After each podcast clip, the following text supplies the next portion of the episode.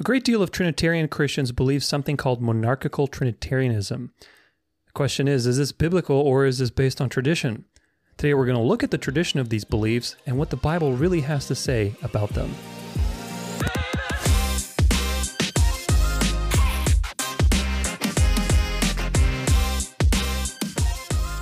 Hey, everybody, welcome to the show. This is the Dance of Life podcast, and I'm your host, Tudor Alexander. Thanks so much for joining me today. We are nearing the end of this Trinity series. And gosh, I'll tell you, when I first started the series, I didn't think I would have so much to talk about, but the Trinity is such a fascinating and complex topic and very misunderstood.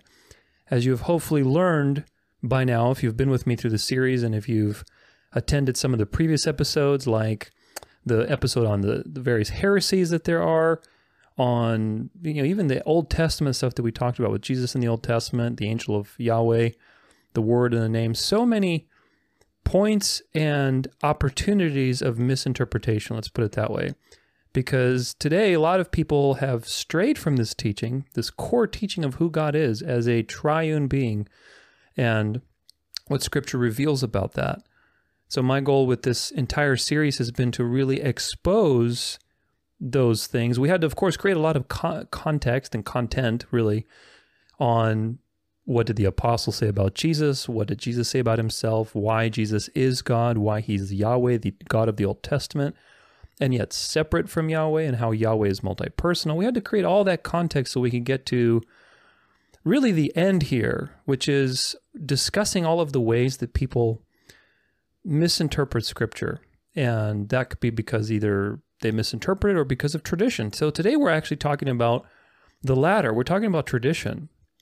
Now, if you were with me in the last episode, we looked at the nature of these various heresies, and those are relatively low hanging fruit. Let's put it this way. They're like modalism is very easy to refute anybody who's a modalist, you really have to ask yourself how do you explain the baptism event? How do you explain the transfiguration? How do you explain so many times where there's separation? And again, you can't separate God, but there's distinction. There's distinction between the persons of God. And so it's like you can refute modalism fairly easily.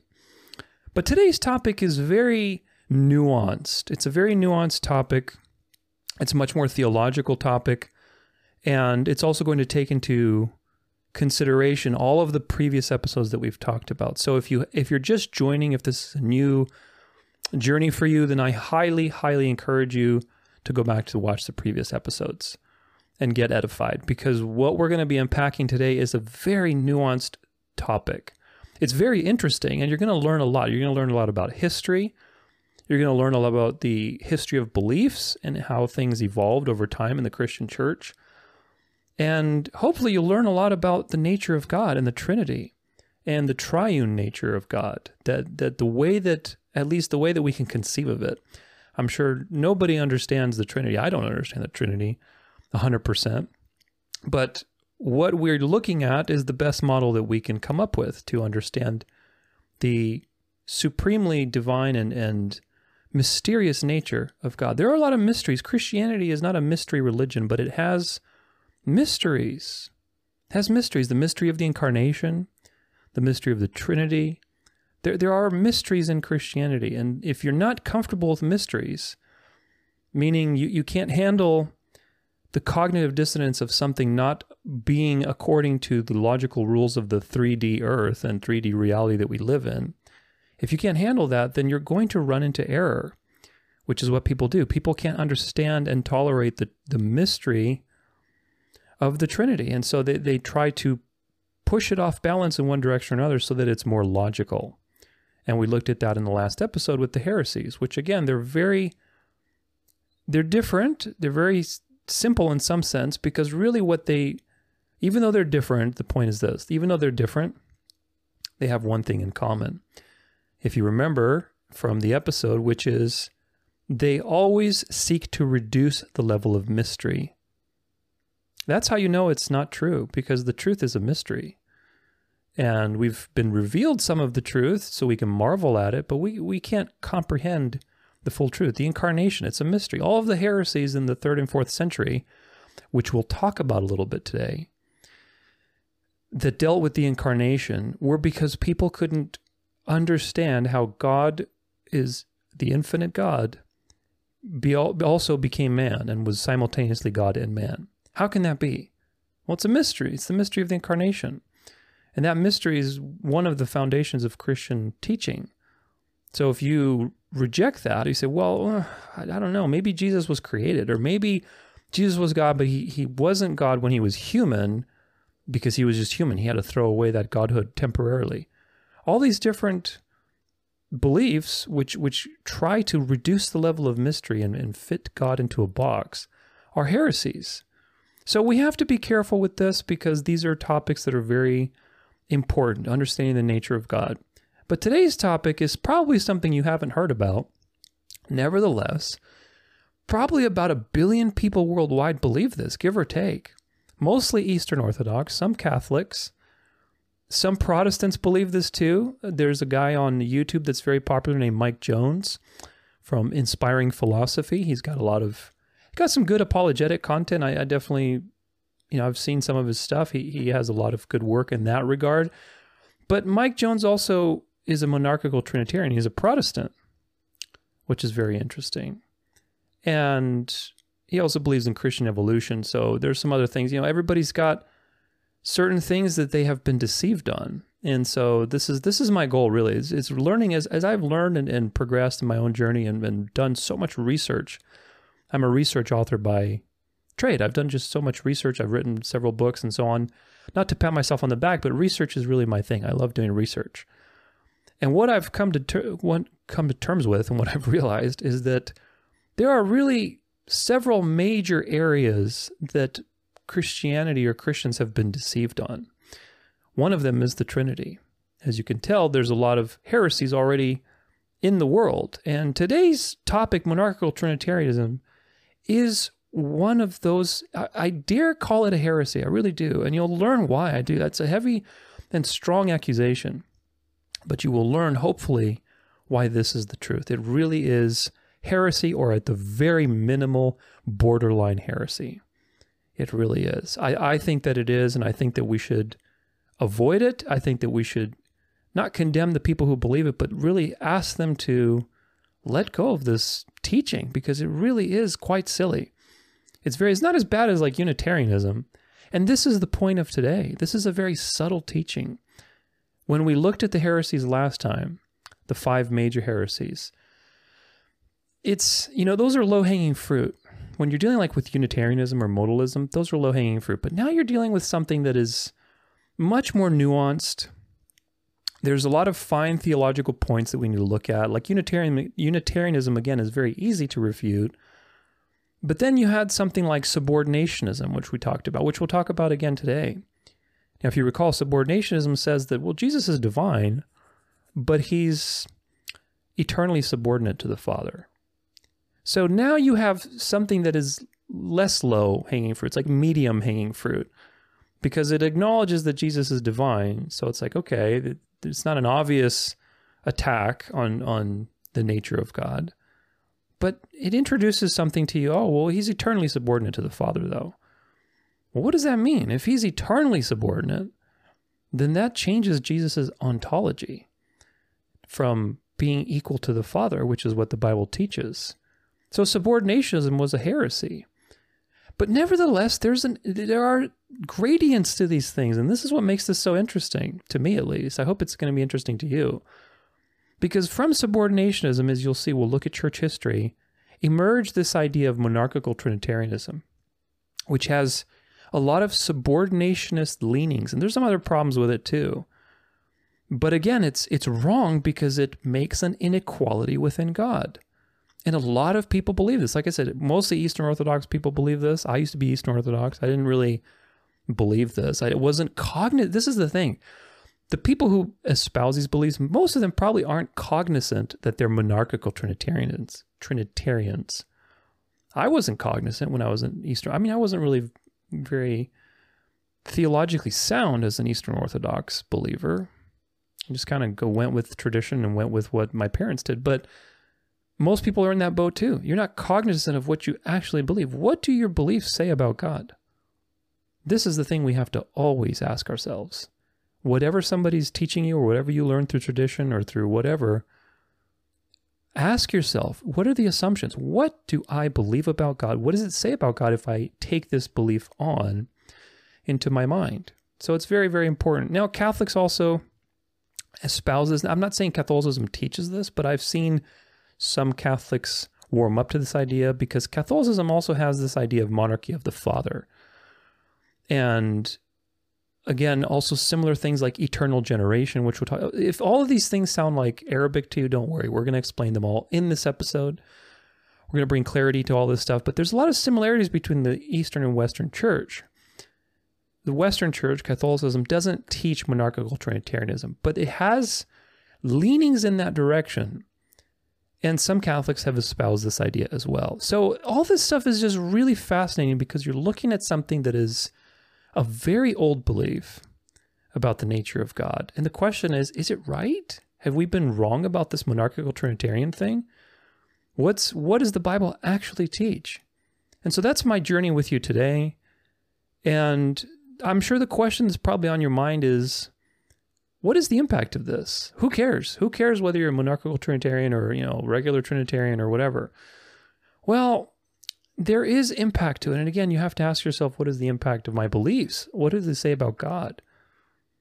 On a very, you know, absolute sense, we we are looking at the nature of who Christ is as God and equal to God. And we have to uphold the nature of God and we have to understand the nature of God. And, and of course, we're not going to understand him fully but we can understand enough based on what is revealed. And I think that's the point. So the impact is very, very significant on your theology, on your understanding of God, on your understanding of how Jesus exists, who he is. It's very, very important. Not understanding this could put you at risk potentially of drifting into other heresies like Unitarianism, like subordinationism. There are a lot of heresies out there that are still alive and well. The ones that I covered last time, the five major ones, Unitarianism is still around, Binitarianism is still around. People aren't really tritheists, but there's modalists. There's a lot of modalists. And so all of these things ultimately, if you recall, there are the major heresies that are low hanging fruit. Then there's like, you know, I guess level two or layer two that's a little more nuanced. And so those ones are the, really the dangerous ones because there's still heresies like binitarianism, which seems to be very popular these days, or modalism. Well, modalism is kind of low hanging fruit, but like subordinationism, having this idea that the Christ is eternally subordinate to the Father, that the Father is the only true God, which is really what monarchical Trinitarianism teaches. But can you see how people leaving the Orthodox faith maybe might become Protestants but then espouse this idea of like Unitarianism or subordinationism in their beliefs because they were brought up in a culture that was practically subordinationist in their thinking of the Trinity. Do you see how this works? So all this stuff is very important, especially again to me. I was used to be Eastern Orthodox, and I grew up with Catholic schools. I, I was very much in organized religion, so for me these things are very uh, hitting at home. That so to speak. But today will probably be a longer episode, so you know if if that's a thing for you, just use the the timeline timestamps that I put in there. Use them and come back to it. Take notes if you need to. Today we have to get into a lot of stuff. We have to get into a lot of history. We have to get into a lot of important points on theology, which again to me it's very interesting. It's going to you're going to learn a lot today. So I really hope you'll stick with me because you will learn quite a lot of history and theology in today's episode, hopefully. Now, monarchical Trinitarianism has three major parts that uphold this belief. And we're going to talk about each of these separately. And they are for the filioque, which is the procession of the Holy Spirit, and specifically from both the Father and the Son, or is it from the Father alone? This is a, an important topic to understand. And we talked about this before, but we're going to reiterate it today. The second point is on the nature of what it means to be begotten. Because a lot of people believe that Christ being the only begotten son is some is kind of like God's only child in a sense. Not that he's necessarily created, but he is eternally generated. In, in eternity past, he was generated from the Father, which again, all these things really boil down to what are what is that? Just philosophy. There really is just philosophy. The Bible doesn't say that Christ was eternally generated in the past. This is a misunderstanding, and we're going to look at what the, the word begotten actually means.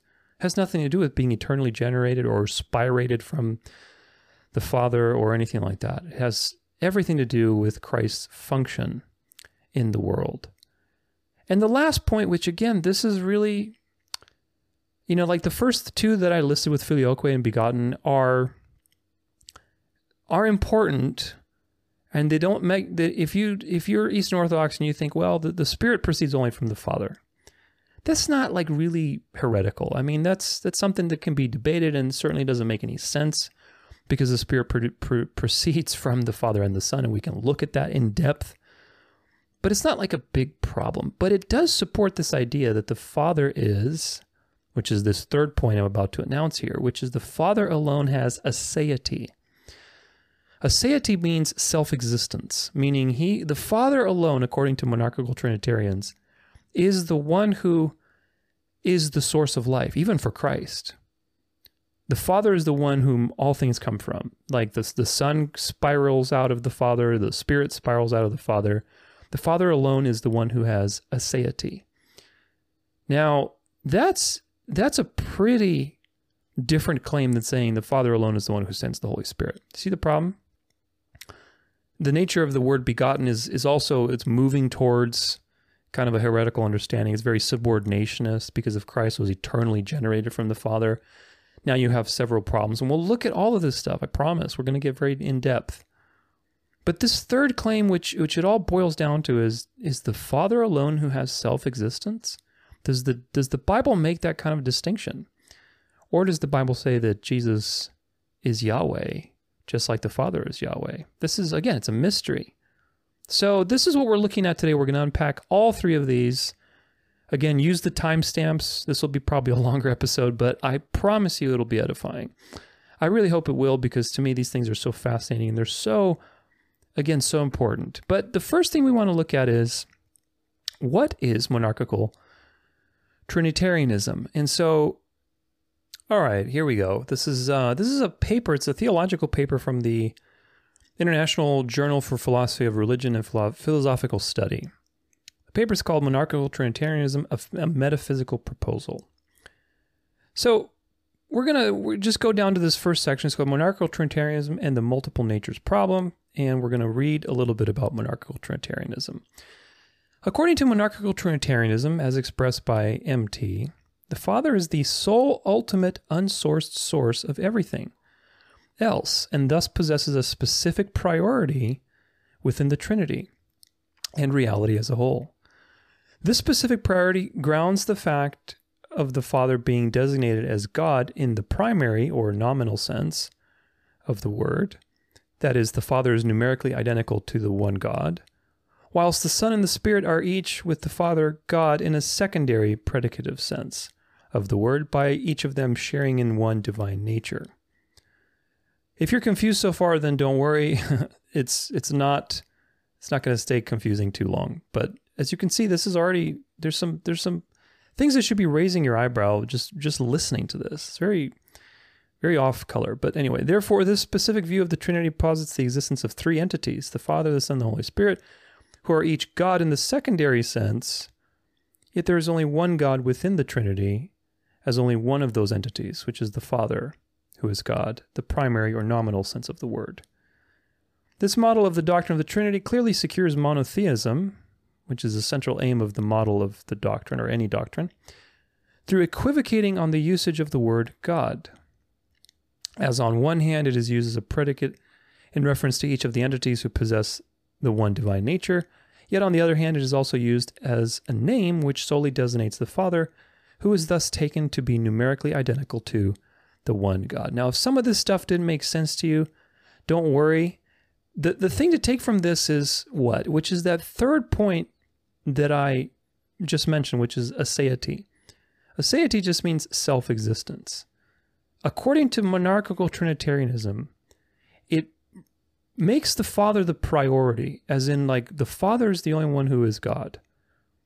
In in essence, basically, I mean, it's it's hard. You have to choose your words carefully with these things, because they all the Father, the Son, the Holy Spirit all share the same essence, but the Father's the one who's the one true God within the Trinity, if that makes sense, because He's the source. He's the unsourced source. Christ has His source in the Father, and so He's eternally begotten from the Father. The Spirit spirals out of the Father. The Spirit is the source. Uh, the source of the Spirit is the Father, and the Father alone has self-existence, which is a very strong claim. But this, the question is, does this, does this is what the Bible teach? Is this what the Bible has taught us through the Old Testament, through the New Testament, through the progressive revelation? Of the nature of God through all the things that we looked at in this series. Is this what the Bible really teaches, or is this tradition? And, wh- and if so, where does this tradition come from? This is the thing to ask.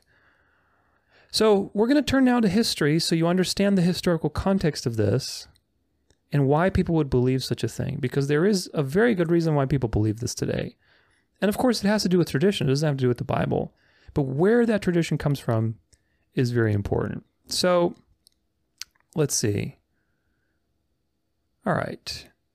We're going to look at this as a Wikipedia called Homoousion, Homoousion, Usian, hard to pronounce in Greek, but Homoousos is a Christian theological term coined in the 4th century to identify a distinct group of Christian theologians who held the belief that God the Son was of a similar but not identical essence or substance with God the Father. So here we go. This is already in the 4th century people were think were saying that well Jesus is he's like the Father, but he's not not quite equal. There's something different. Background. During the period of the development of the Christian doctrine and refinement of Christian theological language, which ran from 360 to 380, the controversy between Arianism and what would eventually come to be defined as the Catholic Orthodoxy provoked an enormous burgeoning of new movements sects, and doctrines which, went, which came into existence in the attempt to stabilize and consolidate a unique and universal position on complex and subtle theological questions. So the early church was really struggling with a lot of heresies. And because of that, they were trying to standardize okay, what do we actually believe and what is heretical? Which is important. That is an important move. It's not a conspiracy, it's trying to weed out what is not true. However, there were compromises, as you'll soon learn. One of the central questions concerned the nature of God and the fundamental character of his relationship with his Son, Jesus Christ, as the pre existent Logos. This controversy was called the Trinitarian controversy because it involved solving the riddle of how it was possible that God the Father, his Son Jesus, the Word, and the Holy Spirit could be one God. Exactly. And that's a mystery. It's a mystery, and it's going to be a mystery for the end of time. The dominant position among Christian theologians at this point in history was the doctrine of homoousianism. Homoousianism, sorry, because homoousianism is a little slightly different. Articulated and fiercely defended by Athanasius of Alexandria, according to which the Father and Son were identical in essence, divine in- identity, attributes, and energies, and that any deviations from this orthodoxy were to be considered heretical departures from apostolic faith and worship. True, and if you remember the two powers in heaven, that we looked at in the Old Testament, where the Jews for centuries believed that there were two equal powers in heaven. Why? Because of the Word, because of the angel of Yahweh, and you had the incorporeal Yahweh. So this was to believe homoousianism, not to be confused with homoiousianism. Homoi and homo are two different prefixes. Homoousia, so ousia is essence, homo is the same. Homoousianism is the belief, which Athanasius was teaching in Alexandria, that the Father and the Son are the same. They're both equally God. There's no distinction of power or origin or anything like or self-existence between the Father and the Son. Now, of course, on the opposite side of that, you had other people who were some of them were heretics, like Arian. Arianism was teaching that Jesus was not divine. And so that was a major problem for the church they were trying to stamp out. Very important. But anyway, moving on. Just to let you know that even in the fourth century, people were saying that if you don't believe the Father and the Son are equal, co equal, and, and equal in all ways, That's a heresy.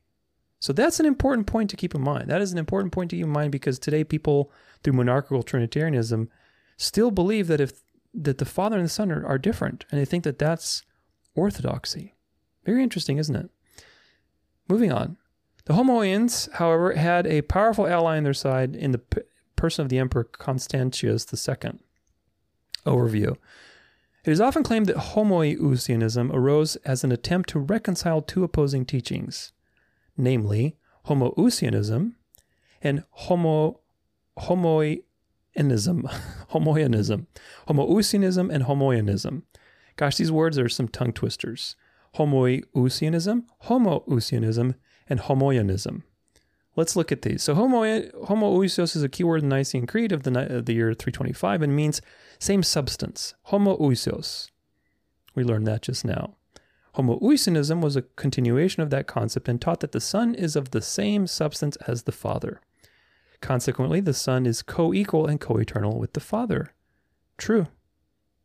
Homoianism, on the other hand, refused to use the term ousia, essence. Homoianism believed that the Son is like or similar to the Father, but subordinate to the Father. Do you see the problem? Very early on, this, this dialectic emerged in the church. It is then proposed that Homoiousianism, similar substance, theology was an attempt to reconcile these two theologies so that basically we could come to a compromise. And this is how it all started. Very interesting, isn't it? However, Homoiousianism was most prominently associated with Basil of Ancyra, and the term homoiousios plays no role in Basil's surviving text, implying that such a compromise was, was not the purpose. More recently, Lewis Ayres proposed that homoiousianism was not merely a compromise, but a significant and persistent strand in early Eastern theology. And it still is today through monarchical Trinitarianism. So, this is a little bit of interesting church history. There's a lot, you know, this stuff you could write books and read books and spend quite a lot of time on it. So my goal is really just to give you a, an introduction to the context of it. But now we want to turn to subordinationism. We've talked about subordinationism before. This is also another strand that is very important. Subordinationism is a Trinitarian doctrine wherein the Son, and sometimes also the Holy Spirit, is subordinate to the Father not only in submission and role, but with actual ontological subordination to varying degrees. And this is also another keyword, varying degrees, because there's varying degrees of people who believe varying levels of subordinationism.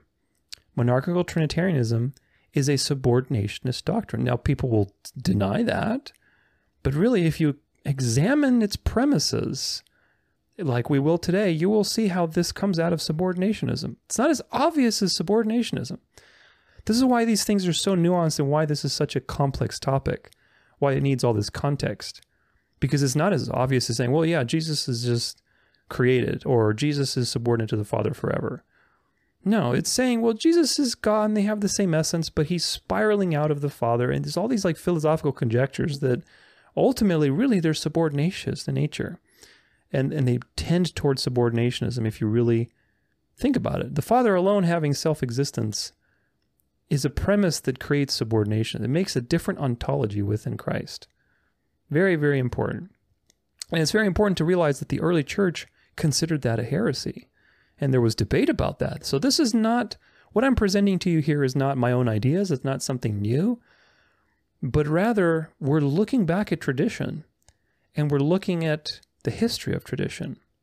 Because very powerful and, and influential people theologians in the church believed the Father and the Son are co equal and co eternal. They're the same, they're not the same person, but they're the same in all aspects.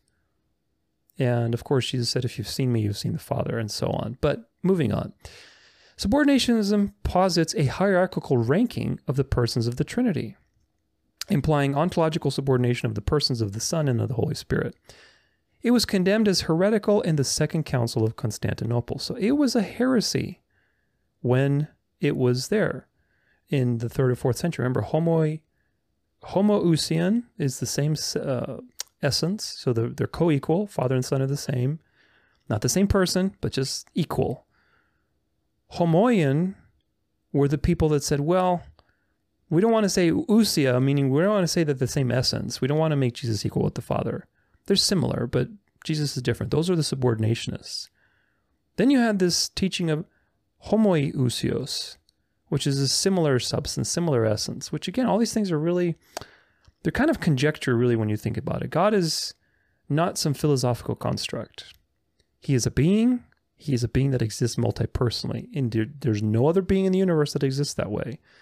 That's unique to God. And that's a mystery that we can marvel at. But moving on, these things were declared, the subordinationism was declared a heresy.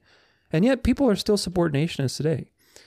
Uh, they very much are. Unitarianism is a subordinationist teaching. There's a lot of things we looked at in previous episodes of subordinationism and how it influenced a lot of things, even like Seventh day Adventists. Many of the founders were subordinationists. We'll read about that too. Moving on, it is not to be confused with Arianism, as subordination, subordinationism has been generally viewed as closer to the Nicene Constantinople view, just like what I said previously. There are layers of heresy, and subordinationism is not as low hanging fruit as Unitarianism. Unitarianism, basically denying the divinity of Christ, that's very low hanging fruit. That's easy to refute in many, many ways.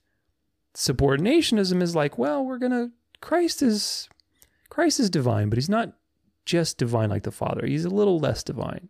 Do you see how that's a little trickier? It's like, well, you're not saying that Christ isn't divine. So now I have to figure out more nuanced proofs to, to, to, to, refute this, to basically say, well, how is Christ actually equal to the Father? You have to dig a little deeper. You see how, how this works? But nevertheless, it's a heresy. Now, while Arianism was developed out of it, it did not confess the personality of the Holy Spirit and the eternity of the Son. So these things, look, there's nothing new under the sun. Binitarians today deny the person of the Holy Spirit. And some binitarians I've seen again, there's so much variation to this, but some binitarians are subordinationists. They think that the, the Son is just eternally generated from the Father and the Spirit is like this force between them. There's so many different views because, again, you're trying to reduce the mystery. It is confounding that God exists as one being in three persons. That's something that we can't we can't imagine how that works. We, we don't operate by those rules. But you're dealing with God. Of course, it's going to be confounding in that sense. You're not going to be able to fit his nature into your brain. It's a mystery. And when you try to fit it into your brain in a more logical, sequential way of little boxes, then you run into problems. Remember, the thing that dis- distinguishes the spirit world from our world, or I should say the, the other way around, is that our world, things cannot two things cannot fit in the same space at the same time. Okay? You can't put two things in the same space at the same time. This is the fundamental principle of physical reality. Now, people apply this principle to the nature of God and say, well, Jesus and the Father can't be in the same space in my mind as co equal and co eternal. That just doesn't make any sense to me. How is that possible? So let's let's shift things out a little bit. Well, let's say the Father alone has aseity. Or let's say, you know, the Son is, you know, subordinate to the Father and he's eternally generated or whatever. You know, all these types of philosophical conjectures that put Jesus and the Father in a different spot. Do you see how this works? In your mind now, there's two different spots. Oh, okay, now there's a sequence. There's a way that this flows, and now it makes sense. But that's not the right way. That's not correct. And so these things have been going on for quite a long time. But let's look at some history with subordinationism. It's very gosh, this stuff is so interesting and there's a lot to cover. So again, you know, this will probably be a longer episode, but just just take notes and use the the timestamps accordingly. History. Ante-Nicene, meaning prior to Nicene. According to Badcock, virtually all Orthodox theologians prior to the Arian controversy in the latter half of the fourth century were subordinationists to some extent. Yeah, a lot of the church fathers we're going to look at were subordinationists. This also applies to Irenaeus, Tertullian, Origen, Hippolytus, Justin Martyr, and Novatian. So all of these people, the church fathers, the people who the Orthodox Church and the Catholics rely on and constantly quote instead of quoting quoting scripture, they were subordinationists. Now, subordinationism was declared a heresy. Isn't that interesting? Also being found in the Ascension of Isaiah. However, subordinationism wasn't taught without exception in the early church, no indications of subordination of, of the Son to the Father exist in the writings of Ignatius of Antioch. not to be confused with Ignatius of Loyola, two different people, or in the early Odes of Solomon, teaching the same position as declared in the councils of Nicaea and Constantinople. It is also disputed by some if Irenaeus taught subordinationism. So there, there was a lot of, a lot was the climate. The climate of the church was very much trying to figure this out in the first couple centuries, and being familiar with the various positions that people took, like subordinationism, will help you understand where the tradition of these beliefs today come from. Where does this come from? And why do people believe this? And is it right? It's not right, but anyway. Arius and Alexander. The dispute between Alexander and Arius, which started the Arian controversy, arose in 318 or 319. At the beginning of the controversy, nobody knew the right answer. Arius, a clergyman of Alexandria in Egypt, objected to Alexander, which is the bishop of Alexandria, uh, apparent carelessness in blurring the distinction of nature between the Father and the Son by his emphasis on eternal generation. So Alexander was teaching eternal generation, which again, we'll look at this because it's not true. It's not correct. The Bible doesn't say Jesus is eternally generated from the Father. But nonetheless, this is what was happening. So Arius was objecting to that. According to Socrates, Arius' position was as follows.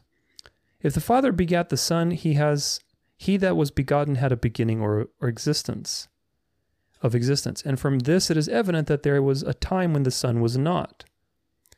It therefore necessarily follows that, that he, the Son, had his substance from nothing. So you see how this, gosh, I love this stuff. Let's take a little break because this is so interesting to talk about because it applies to today.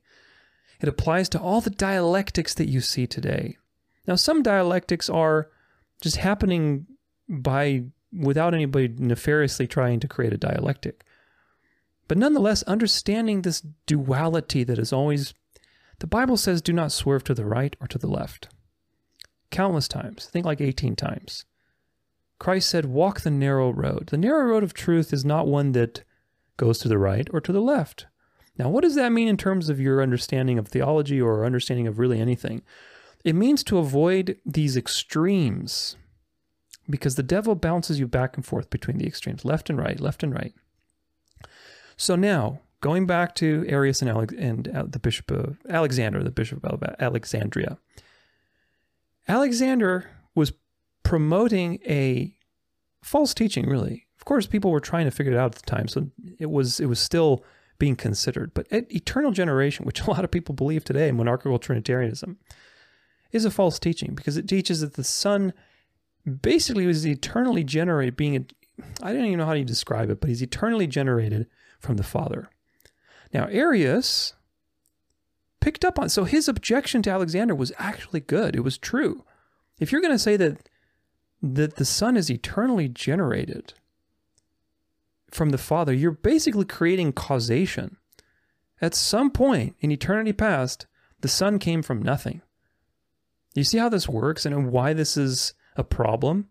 So you have one misunderstanding, one false teaching which somebody objects to, but then when they object to it, they now create their own false teaching in, in trying to reconcile this problem. Arius said, well, then Christ must not be divine. And so ultimately, you have this ping pong now that creates a dialectic. But both of these things are wrong. Jesus is Yahweh, He's the eternal God made flesh. The Father is also Yahweh. Well, how does that work? Well, the, Yahweh is a multi personal being. He entered reality through the Son and the Son be- took on human form and, and was both human and God. That's the mystery of the incarnation. But the mystery of the incarnation also works with the mystery of the Trinity, which those two mysteries together are very like if you do not understand both of those and are able to hold both of those in your mind, you're going to run into some serious theological error. But nonetheless, you can see how these things start to form. One person went to the right, I'm just using right arbitrarily, and the other person objected and went to the left instead of objecting and walking the narrow road, which is, yeah, that the Son is not eternally generated. Where do you get that from? Oh, I get it from begotten in the Bible. What is the nature of the, the word begotten? What does it actually mean? Does it mean to be begotten like we beget children? And so then you're trying to make that into a godly thing, like, well, if God is eternal, so it must be eternally begotten. Or does begotten mean something completely different that you're misunderstanding? Do you see what this this is leads to. So one misinterpretation leads to another, and, and boom, boom, boom, they just go through time. But moving on, as explained in the first council, uh, article on the First Council of Nicaea, according to Kelly, the dispute was over whether the Son had a beginning. Very interesting. To argue this point, the parties referred to the source of the Son's existence. First Council of Nicaea. For the reasons of him being moderate in the religious and political spectrum of beliefs, Constantine I turned to Eusebius of Caesarea to try to make peace between the Arians and their opponents at Nicaea, the First Council of Nicaea. So there's this conflict, this dialectic that needed to be solved. And you're going to see what emerged from this. Eusebius of Caesarea wrote in On the Theology of the Church that the Nicene Creed is a full expression of Christian theology, which begins with, We believe in one God. Okay, so far so good. But we're going to see what the rest of it says. Eusebius goes on to explain how initially the goal was to expel Arius and his supporters but to find a creed on which all of them could agree and unite. This is a very, very important statement. So I'm going to read it again. But to find a creed on which all of them could agree and unite. The intention is good, but you'll see as we soon cover this that the outcome was not good because they're trying to find something that everybody could agree on. Moving on, Eusebius of Caesarea suggested a compromise wording of the creed in which the Son would be affirmed as homoiousios. So remember the I in the middle. It's not homoousios, it's homoiousios, meaning of similar substance or nature, not exact sim, not exact substance or nature. He's different with the Father. But Alexander and Athanasius saw that this compromise would allow the Arians to continue to teach their heresy. Of course, because if this existed, the Arians could have something to attack. Say, see, this is this is a false teaching. Jesus has to be created then if he's eternally generated. So interesting to see the history of these beliefs come come forward through time. But moving on, but stayed technically within orthodoxy and therefore rejected that wording. The decisive catchword of the Nicene Confession, namely homoousios, comes from no less person than the emperor himself. To the present day, no one has cleared up the problem of where the emperor got the term. Homoousios means of the same substance or nature with the Father. Many theologians were uncomfortable with this term. Their objection to the term homoousion was that it was considered to be unscriptural, suspicious, and of Sabellian tendency. Now, Sabellius, if you remember from our previous episode on heresy, he's the one who basically created modalism that there's no distinction in God. Everybody's the same. The Father is the Son, which is the Spirit. And so a lot of people objected to this idea that, well, the Father and the Son can't be equal. That's that sounds like Sabellian heresy, which again, it's neither to the right, neither to the left. Walk the narrow road. So interesting. But the emperor exerted considerable influence. Consequently, the statement was approved by all except three. Post Nicene. Athanasius stopped opposed subordinationism and was highly hostile to hierarchical rankings of divine persons. Good old Athanasius. It was, it was also opposed by Augustine and Gregory of Nyssa. It was condemned in the 6th century and along with other doctrines taught by Origen. Epiphanius, writing against Origen, attacked his views of subordinationism. 16th century and Reformed. Let's see what the Reformed theologians thought of subordinationism. In his Institutes of Christian Religion, Book 1, Chapter 13, Calvin attacks those in the Reformation family who, while they confess that there are three divine persons, speak of the Father as the essence giver, as if he were truly and properly the sole God. So Calvin was against monarchical Trinitarianism. Isn't that interesting? This, he says, definitely casts the Son down from his rank, which is true. This is because it implies that the Father is God in a way that the Son is not. Absolutely. Exactly my point today. Modern scholars are agreed that this was a 16th century form of what today is called subordinationism. Richard Muller says Calvin recognized that this that what his opponents were teaching amounted to a radical subordination of the second and third persons, with the result that the Father alone is truly God. Ellis adds that this teaching also implied tritheism, three separate gods, which, uh, yeah, it, it kind of does if you think about it. If the Father is a different kind of God than the Son. He has a deity. The, the Son doesn't have a deity. That is a significant difference between the Father and the Son, which means that the Son, if he's God, then he's a different kind of God than the Father. And so you have multiple gods. You at least have two gods. But if the Holy Spirit is a person as well, if you believe that, and you're a subordinationist, then you you're basically a tritheist. You have three gods. Do you see the problem? Do you see why the, the mystery of the Trinity has to be upheld? Otherwise, you just you, every way which way you try to take it to make it more sensical or logical, you run into problems. You really do. But learning to see the history of the belief of this is very important. 17th century Arminianism. Jacob Arminius, in contrast to Calvin, argued that the begetting of the Son should be understood as the generation of the person of the Son and therefore the attribute of self existence, or aseitas, belong to the Father alone. So Arminius, who is the originator of your free will salvation, which is wrong, that's a whole can of worms, but he also believed in monarchical Trinitarianism. He believed that the Father alone has aseity. Isn't that interesting? Moving on, his disciple Simon Bisschop, who assumed the name Episcopius, went further speaking openly and repeatedly of the subordination of the Son. Uh oh. He wrote, certain, It is certain from these same scriptures that to these people's divinity and divine perfections, the Son and the Spirit, are attributed, but not collaterally or coordinately, but subordinately. Ellis says his discussion of the importance of recognizing subordination among the persons takes up nearly half of the chapter on the Trinity. Very much a subordinationist. And the following four chapters are largely taken up with the implications of his of this subordination.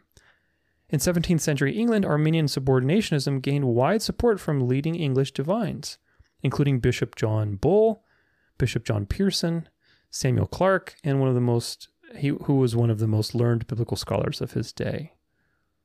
Eastern Orthodox and Catholics. Last bit, we have a little bit more with Lutherans, but my gosh, just everybody. That's why I said you'd be surprised how many people either believe monarchical Trinitarianism, whether they know it or not, or they lean in that direction without realizing where these beliefs come from. Eastern Orthodox. According to Eastern Orthodox view, the Son is derived from the Father, who alone is without cause or origin. See the problem? Hopefully you do. In this view, the Son is co eternal with the Father, or even in terms of the co equal uncreated nature shared by the Father and the Son.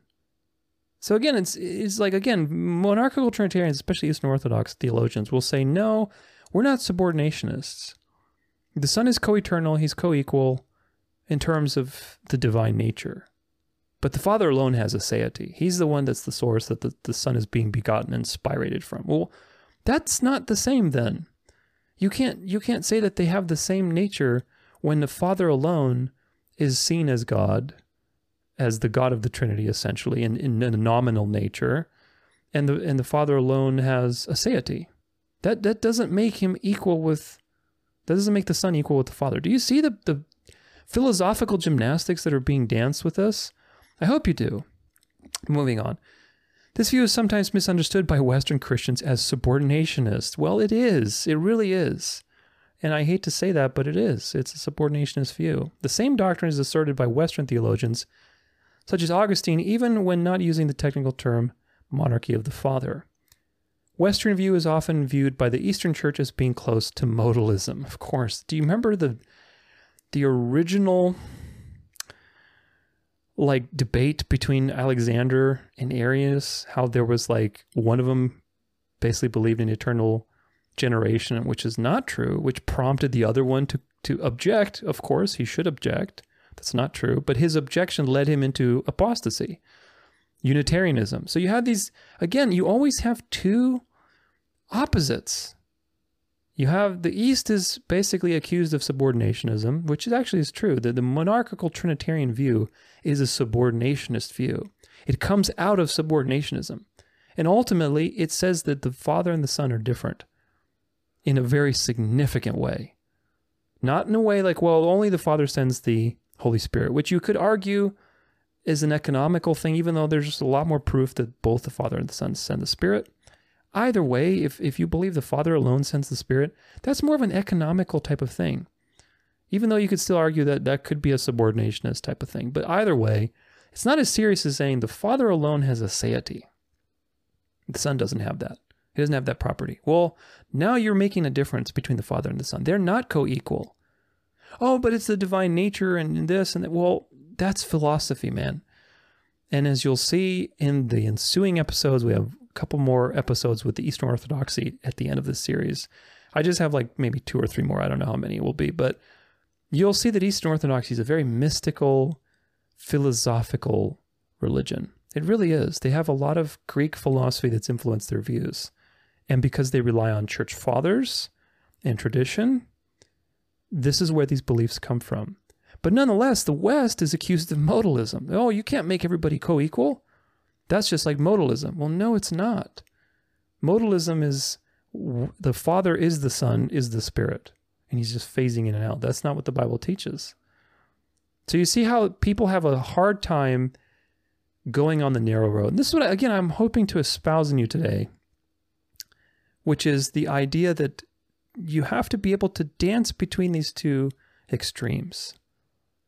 Remember that there is inseparability of God, meaning you can't chop God into separate parts, like with monarchical Trinitarianism. You can't say, well, there's a line between the Father and the Son. The Son doesn't have a aseity and the Father does. You can't do that. You can't separate God like that. However, there is distinction between God and the persons of God. These two, the, God has distinction and unity within himself. People who go too much to one side or the other create heresy.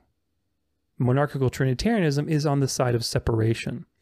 But again, it's not like Unitarianism where it's low hanging fruit and say, "Yep, chop. Only God is the fa- only uh, the Father is God, and Jesus is created." That's low hanging fruit. That's very easy to see, even if you don't have a lot of theological study or whatever else. If you're if you're born again Christian, would you believe Jesus is God? You can see why Unitarianism, which makes a chop between the Father and the Son, in terms of divinity and nature, you can see why that's wrong. I mean, that's very clearly wrong. But now, what about subordinationism? That's a little harder to see. And then one layer beyond that is monarchical Trinitarianism, which is subordinationist, but it's very, very subtle, very subtly subordinationist. Why is monarchical Trinitarianism wrong? Well, because again, you're drawing a line between the Father and the Son in terms of self existence. God is one being, that being is self existent. But that being also exists in plurality. That means the Spirit is self existent, the Son is self existent, and the Father is self existent. How does that work in terms of our universe? It doesn't because God is not bound by the rules of time and space where two things have to fit in the same space same time. Remember the demoniac that was possessed with, with whatever, how many demons? They were all in him and speaking through him at once. So in the spirit world, things are very different than in our material world. And a lot of these errors are because people project physical understanding to trying to understand God's spiritual nature. But nonetheless, the Western view is accused by the Orthodox as modalist, and the Eastern view is accused by the Western as subordinationist. Catholics. The Catholic Church also believes that the Son is begotten of the Father and the Holy Spirit is proceeding from the Father through and from the Son. So the Catholics got something right in the sense that the Spirit proceeds from both the Father and the Son. We'll look at this.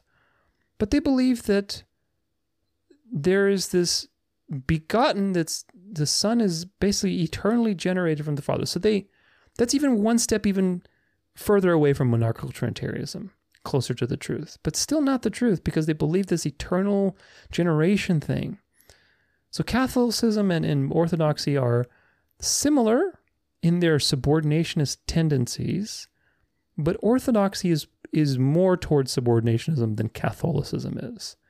Hopefully, you will will put all this together very soon. Just give me some time. We have to re- review the history. We have Lutherans, we have Calvinists, and then we'll take a look at some other things. But hopefully, you can see so far that there are gradients to this, and there are levels of heresy. I guess I, I would call it. I mean, I, I hate to call eternal generation of heresy. But if you think of it that way, you, it'll wake you up to the reality that this is making a distinction between the Godhead. If something is eternal, that is a change in the nature. If Jesus is eternally generated from the Father, that is something that is an aspect of his being that is very different. The Father is not generated, so what does that mean? What does it mean if the Father's not generated and the Son is eternally generated? It means that they're different. Do you see the problem? Now, that's harder to spot than monarchical Trinitarianism, which is even one step closer to subordinationism, which says, well, the Father alone is self existent. Now we're taking it a step further. And then you have subordinationism, which is, well, the, the Son is just eternally subordinate to the Father. He's a different kind of divine. See how that's even more obvious? And then obviously, one step after that is Unitarianism. The Father alone is God, Jesus is not created. So, do you see how all of these go in a sequence? And, and again, if you see them laid out, at least in your mind, you can take some notes and write it down, you can see how they're all really related, but some of them are harder to spot than others. Now, let's look at Lutherans and a couple more things really quick, because all this ties together. Subordination in yet another form gained support from a number of Lutheran theologians in Germany in the 19th century.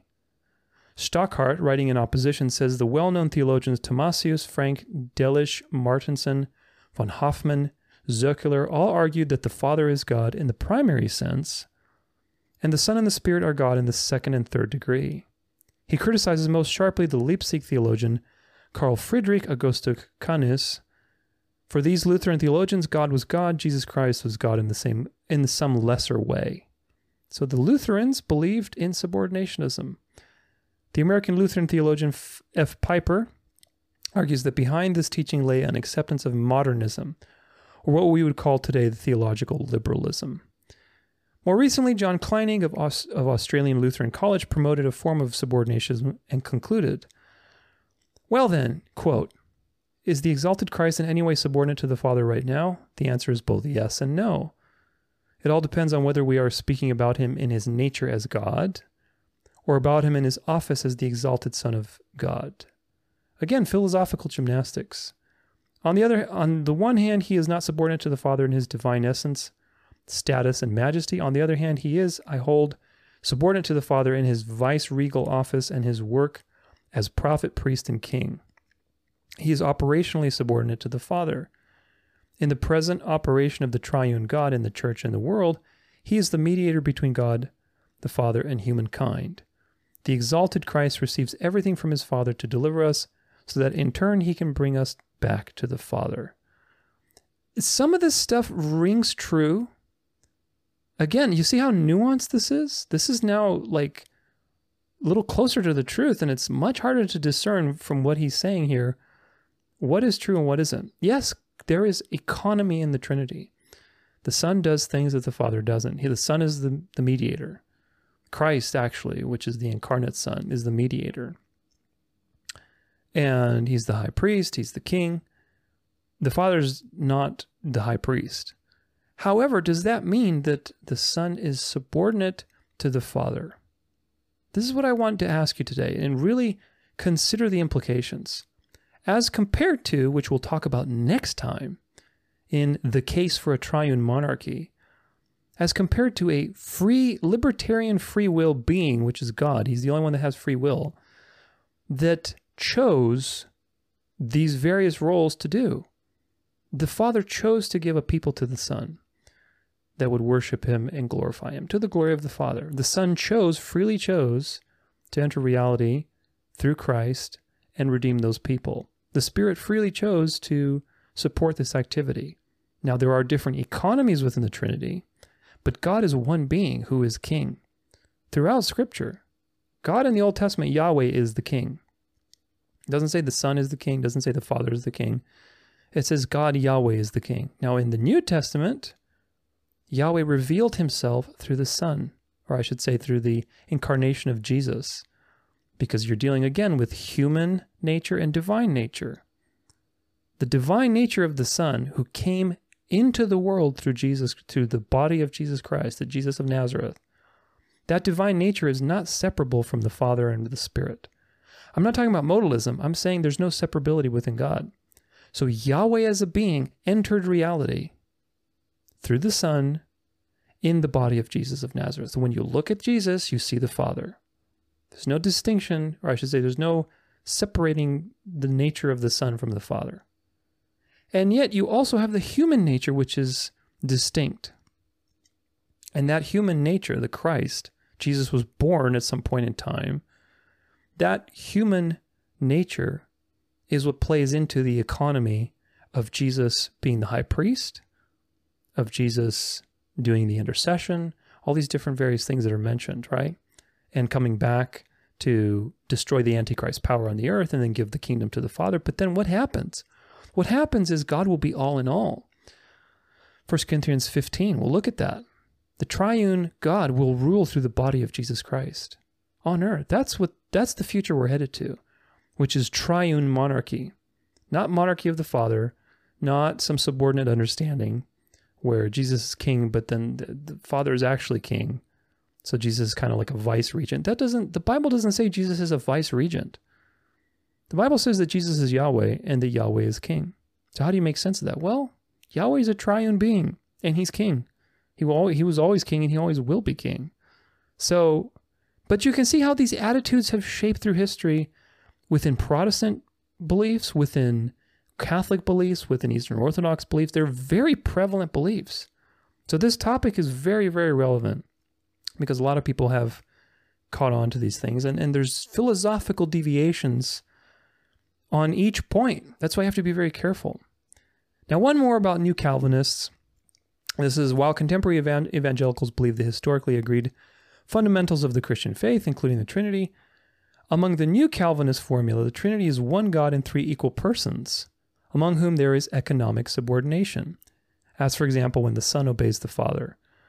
As recently as 1977, the concept of economic subordinationism has been advanced in New Calvinist circles. In the New Testament teaching on the role of relationship of men and women, Presbyterian minister George Knight wrote that the Son is functionally, but not ontologically, subordinate to the Father, thus, position, thus positing that eternal functional subordination does not necessarily imply ontological subordination. So again, philosophical gymnastics, the reception of such doctrine among other evangelicals, has yielded certain controversy. So again, it's trying to figure out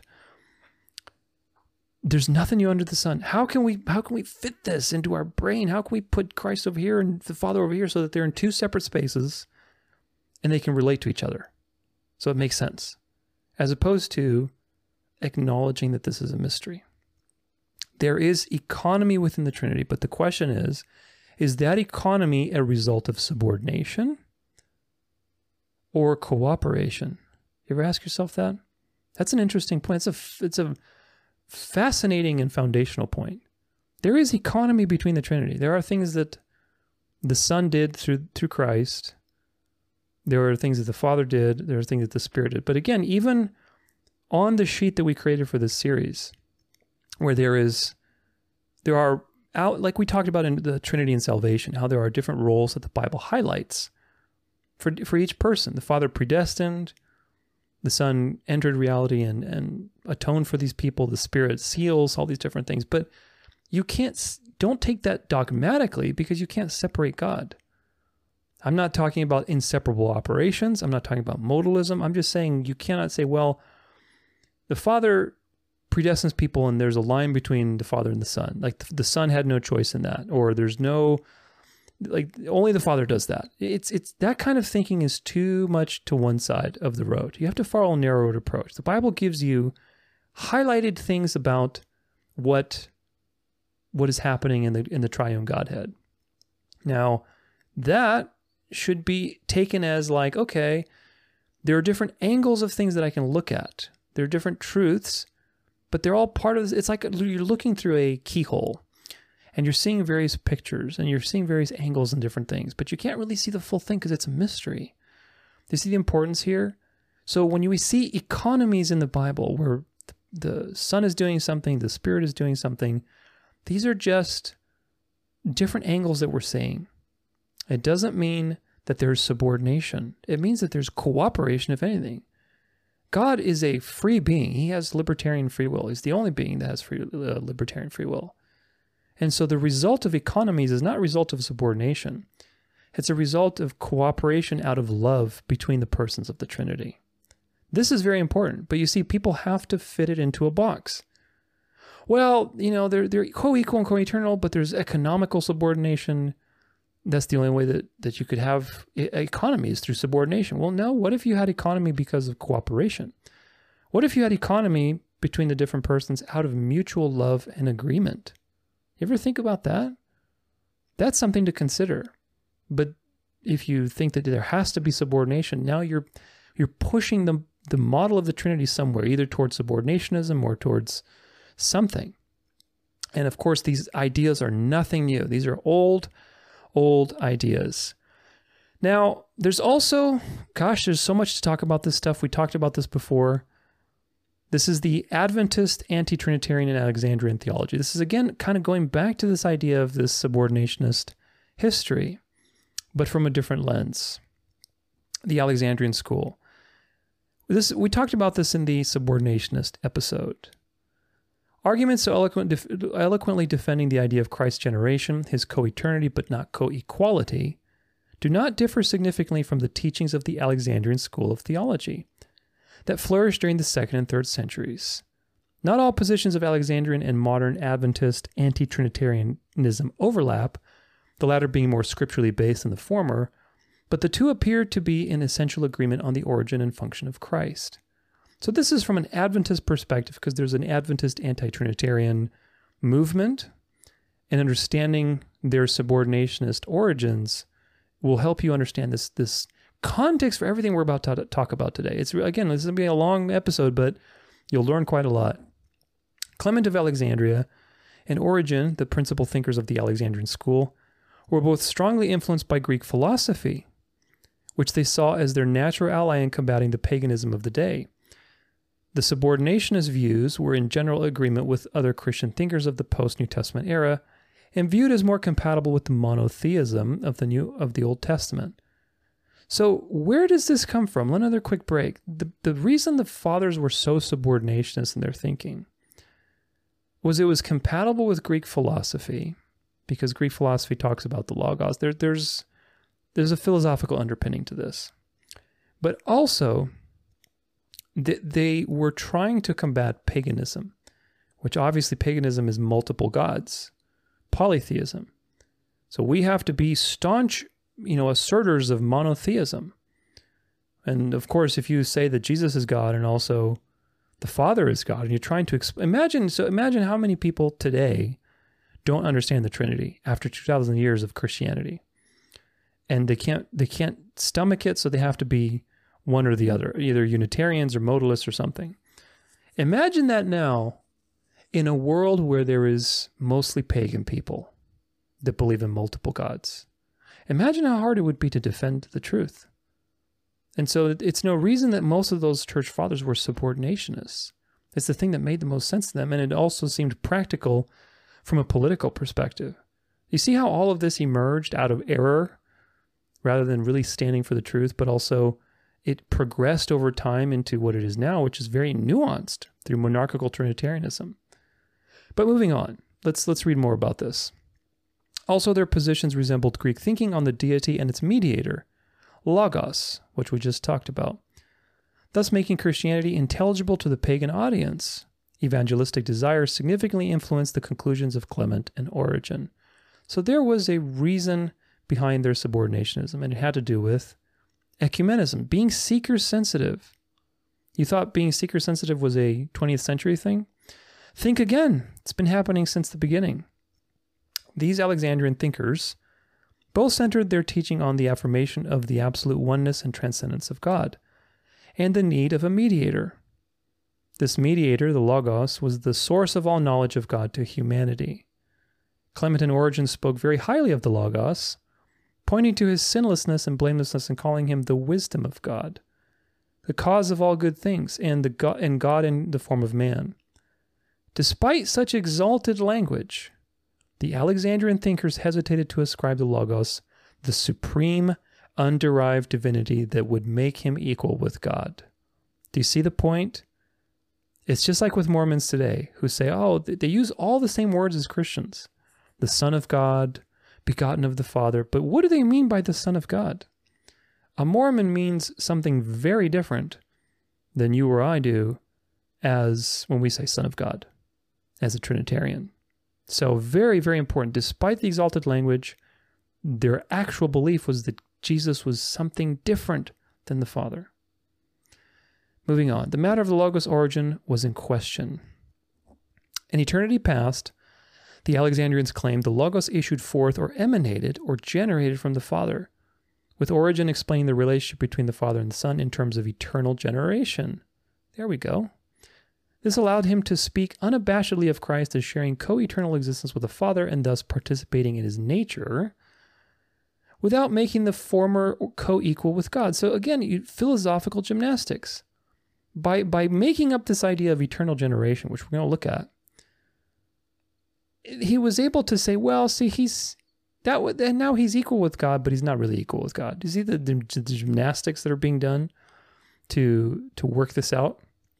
Following the first stage of his existence, when the Logos was with God, John 1, Christ became incarnated in the human form of Jesus. Subordination and salvation.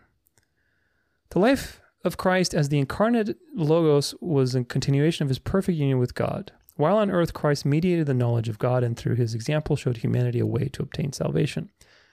The way to please God and obtain salvation was through imitating Christ's perfect obedience on earth and reaching the stage of perfect sinlessness. As neither as such, neither Clement nor Origen left much room for Christ's death on the cross. Very important. Focusing instead on his human achievements. This is all going to play into Eastern Orthodoxy, I promise. Promoting deification or becoming godlike, i.e., equivalent to sanctification, as the mode of salvation. Eastern Orthodox still believe this. This is so important. For both of them, salvation was this responsibility of the individual, just like Jacob Arminius in the 16th century, who was a subordinationist. Are you starting to see some similarities, some patterns? Free will salvation, subordinationism. Do, do you see the patterns of thinking? I hope you do. Let's let's keep reading. Responsibility of individual believers who, being completely free and having the inborn ability to choose between good and evil, were exhorted by Christ and the Holy Spirit to go through the stages of sanctification until they were made perfect. Alexandrian theology and eh, theological infatuation with Greek philosophy not only resulted in subordinationist tendencies, but was followed by an even more sinister outcome related to soteriology, meaning the study of salvation, a fact that provoked several crucial questions. Was it coincidental that the Alexandrian thinkers were subordinationists who believed in sanctification as the mode of salvation? Or was subordinationism an integral part of their Christology, where the chief emphasis was on the earthly achievements of the man Christ? Would that be the primary reason why the Alexandrian writings, the cross is de emphasized in favor of perfect sanctification? Now, all of this f- flies right in the face of Eastern Orthodoxy because Eastern Orthodoxy, being monarchical Trinitarian, and as you'll see, well, we're, we haven't even gotten into some of the main points here, which again, the three points that I mentioned at the beginning. But Eastern Orthodoxy is very much about works. If you if you look at the Confession of Dositheus, I forget which section of it, but it was a document published in response to the Reformation in the 16th century by the Orthodox. It says the salvation, according to the church, is by works and grace, meaning they believe that you are, you are saved by your works and grace. And if you have been Orthodox, or you're like me, if you were Orthodox and you've not Orthodox anymore, if you're Orthodox today, then you are in a works based religion. In practice, Orthodoxy is a works based religion. Again, despite the exalted language where they talk about grace, where they talk about Jesus as God, in practice, the practical application of orthodoxy is a works based religion. You, you have a lot of ideas where you have to do something in order to be saved. Salvation is not complete for the Orthodox. Salvation, because again, they're, they're synergist, meaning free will salvation. You have to do something, otherwise, you might lose your salvation. Sanctification is salvation. You don't have assurance of salvation as a believer in, in Orthodox religion. And there's all these mystical, there's so much, Orthodoxy is its own kind of worms. That's why there's a whole episode I plan, actually, probably going to be two episodes at this rate. There's so much to talk about with Orthodoxy. But Orthodoxy in practice as you can see with these subordinationist tendencies from a long time ago, we're talking almost 2,000 years ago, 1,700 years ago. What is the pattern? The pattern is if you deny that Jesus is the self existent God of the universe, what do these people have in common? They have in common a false gospel, a works based gospel that focuses on Jesus' achievements and purity and being like Christ. Notice Jehovah's Witnesses, Mormons, Catholics, a little tougher to, to debunk with the eternal generation thing, but still subordinationists in some, some degree. Eastern Orthodox. What do they all have in common? Subordinationists, people, Unitarians. Forgot to lump those in. What they have in common is that all of those people, all of those religions are works based. Do you see how that's a pattern that everybody shares when they deny the full equality and divinity of Christ as the self existent God? Eastern Orthodoxy, again, will have very exalted language about Jesus as God. They say, oh, we believe the creed, we're, we're Trinitarians. Well, yes and no. You're subordinationists, actually. And you may not realize that you're a subordinationist and how that subordinationism influences your understanding of the gospel and your actions in this life and your assurance of salvation and your sense of who contributes to the outcome of salvation. Is it you or is it God? This is so foundational to Christian belief, and a lot of people believe these things. And as you can see, as we looked at the history of the early church, we looked at all the way through the 20th century, through Protestants, we looked through like Adventism. I didn't talk about Adventism in that last one, but it was from an Adventist source against anti-Trinitarian Adventism. But those the Adventists were subordinationists. So subordinationism is a very, very common heresy, and it's influenced a lot of beliefs. So you may not be a full-out subordinationist, but maybe you've accepted some subordinationist leanings. This is this is the thing to get to get from today, which is this idea of subordinationism as it's influenced the gospel, as it's influenced people's belief about the nature of God and the Trinity. So let's look at now a couple of quotes from the early church fathers. I'm going to pull them up here really quick. Okay, this is from a Christianity Stack Exchange. It's talking about the monarchy of the Father and you know various things in Eastern Orthodoxy. I'll, as always, I'll link all my resources for this study.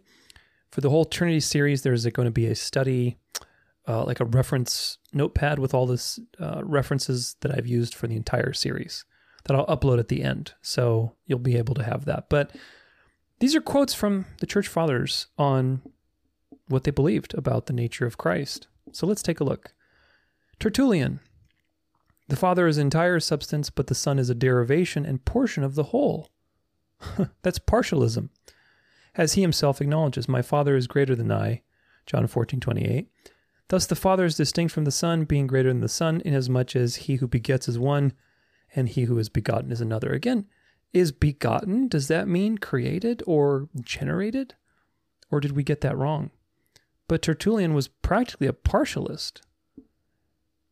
This is a delicate issue to broach. Let's not leave the Tertullian alone. In AD 150, he also said this We reasonably worship him, having learned that he is the Son of the true God himself, and holding him in the second place. Is that what the Bible tells you? To hold Christ in the second place or the first place? And the prophetic spirit is in the third. Do you see again exactly what I'm talking about? Gosh, I, I hate to stop, but this is Justin Martyr, actually. But do you see how? I hope you see this. This is so important. Do you see how Justin Martyr is trying to put the persons in places? Even though you're dealing with something in your mind, you're still trying to put them in places different places. Two things cannot fit in the same space at the same time in our physical world. So we have to put things in boxes that are separate from each other. When things are in the same box and they're seemingly contradictory, we get cognitive dissonance. We can't deal with that. So we have to put Christ in the second place, and there you go, the Spirit's in the third place. Well, no. Spirit is Yahweh, the Son is Yahweh, the Father is Yahweh. They are all Yahweh. How does that work? Well, I don't know. It's a mystery.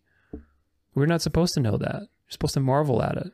But do you see the error? Do you see that that subordination and, and all these tendencies come from the fact that you're trying to reduce the level of mystery.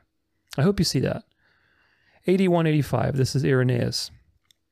For if anyone should ask the reason why the Father, who has fellowship with the Son in all things, has been declared by the Lord alone to know the hour and the day, he will find at present no more suitable, becoming, or safe reason than this. For the Father says he is greater than I. So they're quoting these passages like John 14, 28.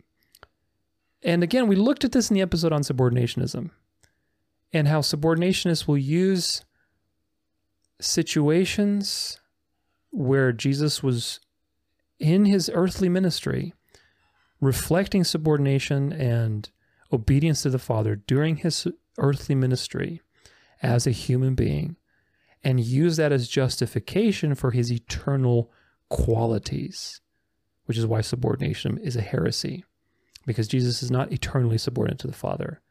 Jesus is God, equal as the Father is God. He came into the world through the Son came into the world through Jesus, and Jesus, the human being, was subordinate to God because he was modeling the Ten Commandments. He lived in complete subordination to God. He's the model human being. But that doesn't mean that the Son is eternally subordinate to the Father. Do you see how, again, because they don't, they're not putting the mystery of the the incarnation into factoring the mystery of the Trinity. You have to use both of these mysteries. If you don't have these both mysteries in the in the front of your mind when you're dealing with this stuff, you will lead yourself to error, or you will be led to error. Moving on. This is an 8225. This is by uh, Origen. Grant that there may be some individuals among the multitude of believers who are not in entire agreement with us and who incautiously assert the Savior is the Most High God. Yeah, that's what the Bible tells you. However, we do not hold with them, but rather believe him when he says, The Father who sent me is greater than I. Again, same verse. We would not make him whom we call Father inferior, as Celsus accused us of doing to the Son of God. So they felt like, oh gosh, you know, we're going to make the Father inferior if Jesus is equal with God, which again, you're going from one to the other. That's not what the truth says. The truth says that Jesus is God and he's equal with God, that Jesus is Yahweh. AD 250. This is a, a treatise on Novatian concerning the Trinity. Treatise of Novatian. Who does not acknowledge that the person of the Son is the second after the Father? When he finds it written, Because he who sends me is greater than I. All of them quoting the same verse, AD 300. For it was fitting that he who is greater than all things after the Father should have the Father, who alone is greater than himself, as his witness. Methodius. The Apostolic Church believes in one Father unbegotten who is unchangeable and immutable, who is always the same, and in one Lord Jesus Christ, the only begotten Son of God, that he is equal with the Father, unchangeable and immutable, lacking in nothing in the perfect Son, and like the Father, we have learned. In this alone, he is he inferior to the Father, that he is not unbegotten, as the Lord himself has taught us when he says, My Father is greater than I. This is Alexander now. Of, of course, you remember these. We've looked at these, you know, discussions in the past with Alexander and Arius, and Arius responded to this. That that basically said, well, if if you're saying that Jesus is eternally generated or begotten from the Father, then that means he was created at some point. So he must be created. So you see how these things are just error spawns into error because this is the nature of a dialectic and why Christ asked you to walk the narrow road, which is a mystery. It's truth. The moment you go into one direction, what does it naturally do? It ping pongs you to the other, and it just goes like this ping pong, ping pong. One error leads to another, that one leads back to a response, and we just go back and forward. And that's why you have so many heresies, because people don't walk the narrow road. But this is, again, this is a sampling of many church fathers. There's a few more, I think, actually. Um, that I want to look at. Yeah, this is from Covenant Baptist Theological Seminary. John Calvin. John Calvin is often cited by egalitarians, so also is Augustine. But just as Calvin affirms the monarchy of the Father, so also does Augustine. Here is a gem from Keith Johnson's article on Augustine's Trinitarianism. So now we're looking at Augustine. Although he affirms that the Spirit proceeds from the Father and the Son, Augustine offers an important qualification. He notes that John 15:26 does not say whom the Father will send from me, but rather whom I will send from the Father. By this, Christ indicated that the source of all the Godhead, or if you prefer it, all of the deity, is the Father. So here's, we're going to talk about this in just a second. So the Spirit who proceeds from the Father and the Son is traced back on both accounts to him whom the Son is born. Thus, although Augustine clearly speaks of the Father, Son, and Holy Spirit as one substance, he also affirms that the source and origin of the deity is the Father. So you have theologians like Augustine, who are very much prominent in both Protestant and Catholic churches and Orthodox. I don't think the Orthodox really look at Augustine too much, but they still look at the church fathers. And we looked at a lot of the church fathers just now, what they had to believe. We looked at Augustine. We'll talk about Augustine's error in just a second. But do you see how relying on the church fathers, instead of looking at the word and truly debating the word and seeing what is it actually what is it actually trying to tell us in God's word? Do you see how relying on church fathers leads you into error?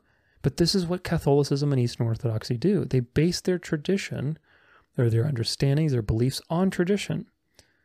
And tradition clearly is wrong. And we're going to look at that today. Like I said, this is a longer episode, but tradition is not correct. This tradition of this monarchy of the Father, of, of the Father being solely the source of divinity, solely the source of life, aseity, is incorrect. Now, Augustine here had a very interesting point when he talked about in John 15 26 that he, he notes that whom the Father will send from me, but rather whom I will send from the Father. So Jesus is saying he's sending the Spirit from the Father. Now, he was right. Augustine was right in in saying, okay, what is the is Jesus saying that he's that only the Father sends the Spirit, or is he saying that this is an, a statement of origin? It's not a statement of economy; it's a statement of origin. Meaning, Jesus is trying to authenticate the the origin of the Holy Spirit. Jesus is sending the Holy Spirit, just like the Father sends the Holy Spirit. And we're going to look at this in just a second a little more closely. But the mistake that Augustine made, because of the influence of his time and the subordinationist leanings of everybody else that he grew up with and the tradition, the mistake he made is thinking that the origin that Jesus is pointing to means that only the Father is the one who originates the Holy Spirit, in the sense that the Father is the source of divinity. Whereas the Bible doesn't teach that. Jesus is authenticating the Holy Spirit so that people know when the Holy Spirit comes, it's from God, because there's a lot of spirits out there. Do you see what Jesus is trying to say, or is saying, and not trying? He doesn't try anything, he just does. But the Bible is telling you that Jesus is authenticating the Holy Spirit as from God. That doesn't mean that the Holy Spirit originates solely from the Father, or that there's this monarchy type of situation where the Father alone is the source of all things, including the Spirit and Jesus. No, it's telling you that the Spirit that's coming upon you and within you and doing these works is from God. So you don't have to feel it's a false spirit. Because people knew there were all kinds of spirits. So this statement is not a statement of economy in the sense that only, or authority, I should put it this way, probably even better way to put it. It's not a statement of authority in the sense that the Father alone is the origin, which is what Augustine misinterpreted it as. It's a statement of authenticity, of authentication. The Spirit is from God. You don't have to like fret. The Spirit is from God. That's what Jesus is saying.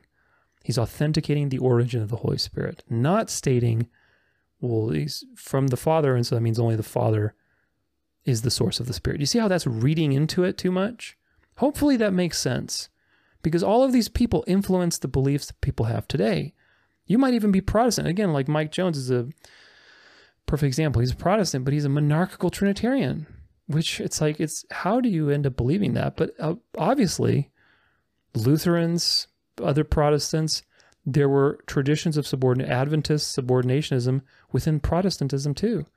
So do you see how all these things come into play into how you think about God's nature? and the economy within the Trinity. Very, very important. So let's put this together a little bit now. Now that we've had all of this context, I'm sorry it's been so much, but ultimately, you have to understand these things. This is a very fine topic. But now that we have all this context, with all the history that's going on, there's a lot of complex history, there's a lot of tradition, and people don't question where these things come from. The first thing to keep in mind is this that the early church was wrestling with defending monotheism to, to the pagans and, and trying to show that, listen, you need to convert to this. It's not paganism, it's a monotheist, it's a different thing.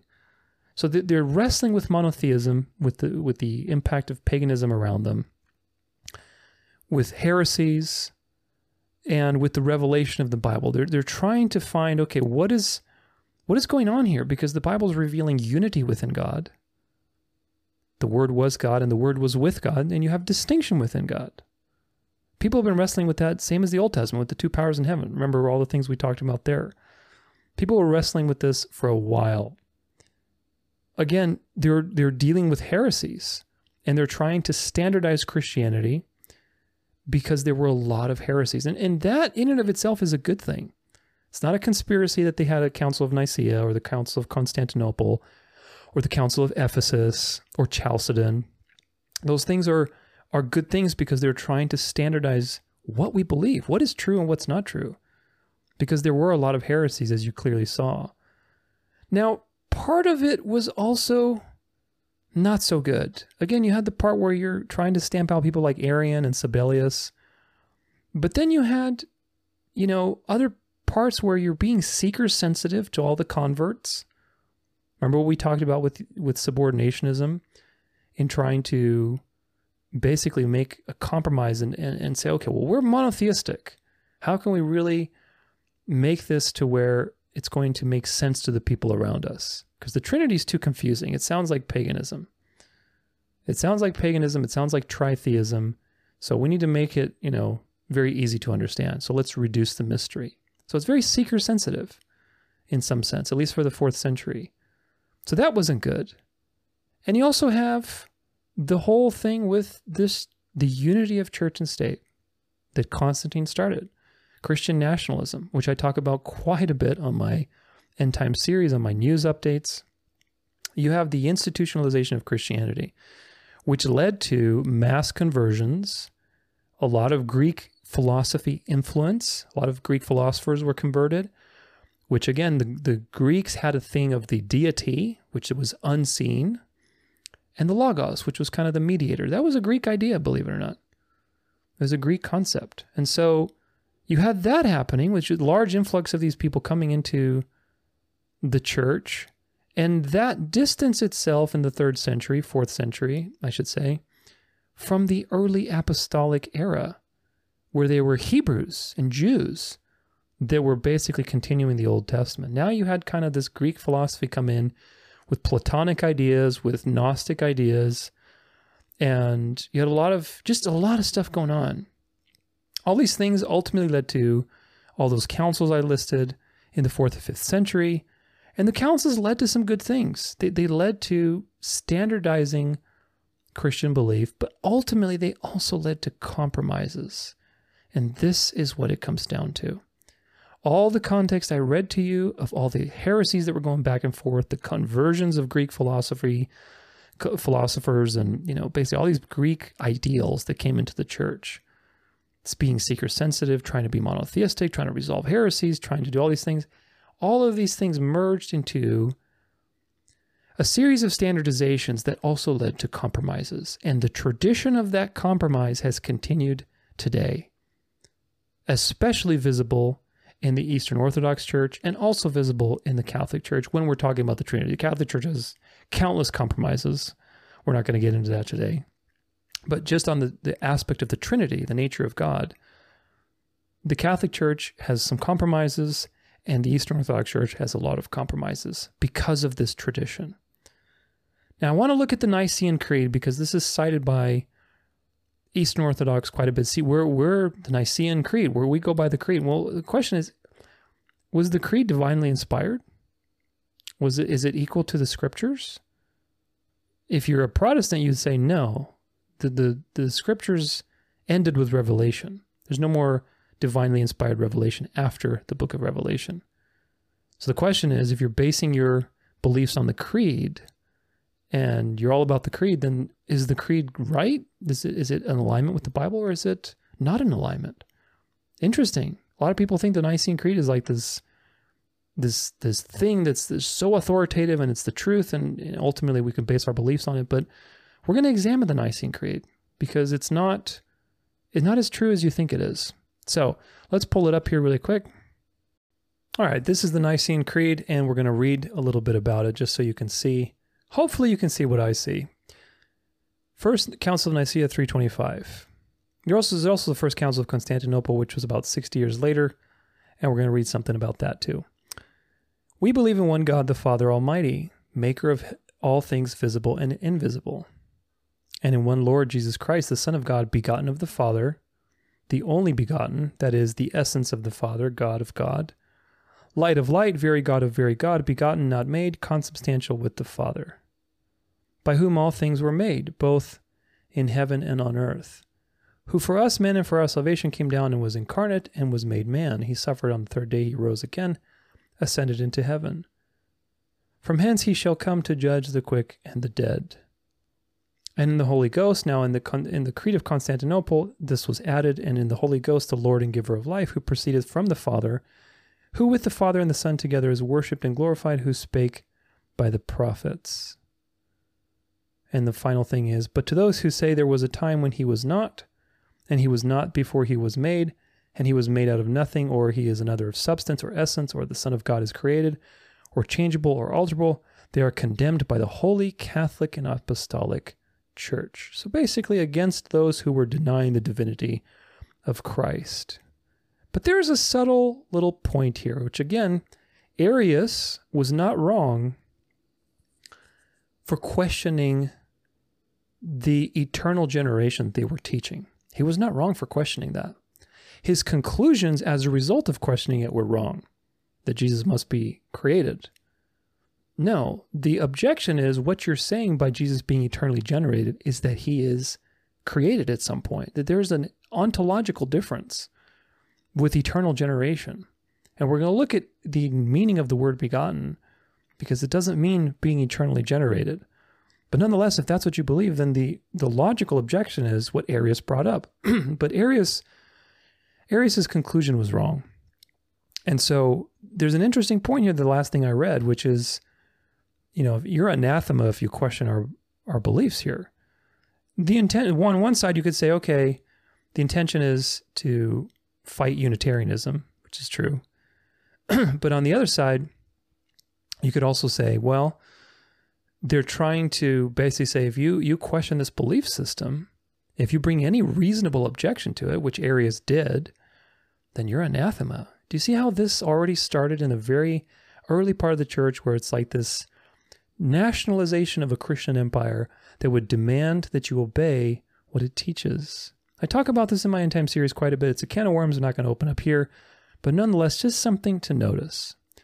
Now, what are some things that we should notice with this Nicene Creed? Well, in the beginning, it says, The Father is the one true God. We believe in one God. Well, who's that one God? The Father Almighty, maker of all things, and invisible and invisible. So, right off the bat, it tells you what they believe, which is that the, the, the God, the only true God, is the Father. Doesn't say that Jesus Christ is the only God, the one God. It says the Father is the one God. And of course, they base it off things like John 17 3, where Jesus says, And this is eternal life, that they know you, the only true God, and Jesus Christ, whom you have sent. Which, again, we looked at these things, they're taken out of context. Go see the subordination episode.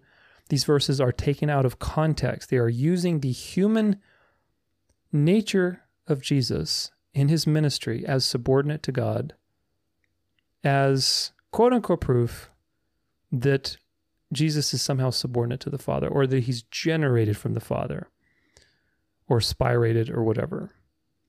But the Creed also says that the Father is the maker of all things, but yet the Bible says that Jesus made all things. All things were made through him, and without him was not anything made that was made. That's John 3. In reality, it's Yahweh God that made the, all things. Yahweh is one being, Yahweh is the creator. But if you remember from some of these episodes, like even the old the Old Testament, where we looked at uh, the Spirit of Yahweh, the Trinity was present in the beginning. The Spirit was present, the Son was present, the Father was present. They were they, as in the persons, but one God was creating the universe. So, to make a distinction that the Father alone is the Creator is not what the Bible tells you, because the Bible tells you that nothing was made that was made uh, what does it say exactly? Because I messed this up. And without him was not anything made that was made. Without Christ, there was not anything made that was made. Christ is the creator. But Christ is also Yahweh, and the Father is also Yahweh.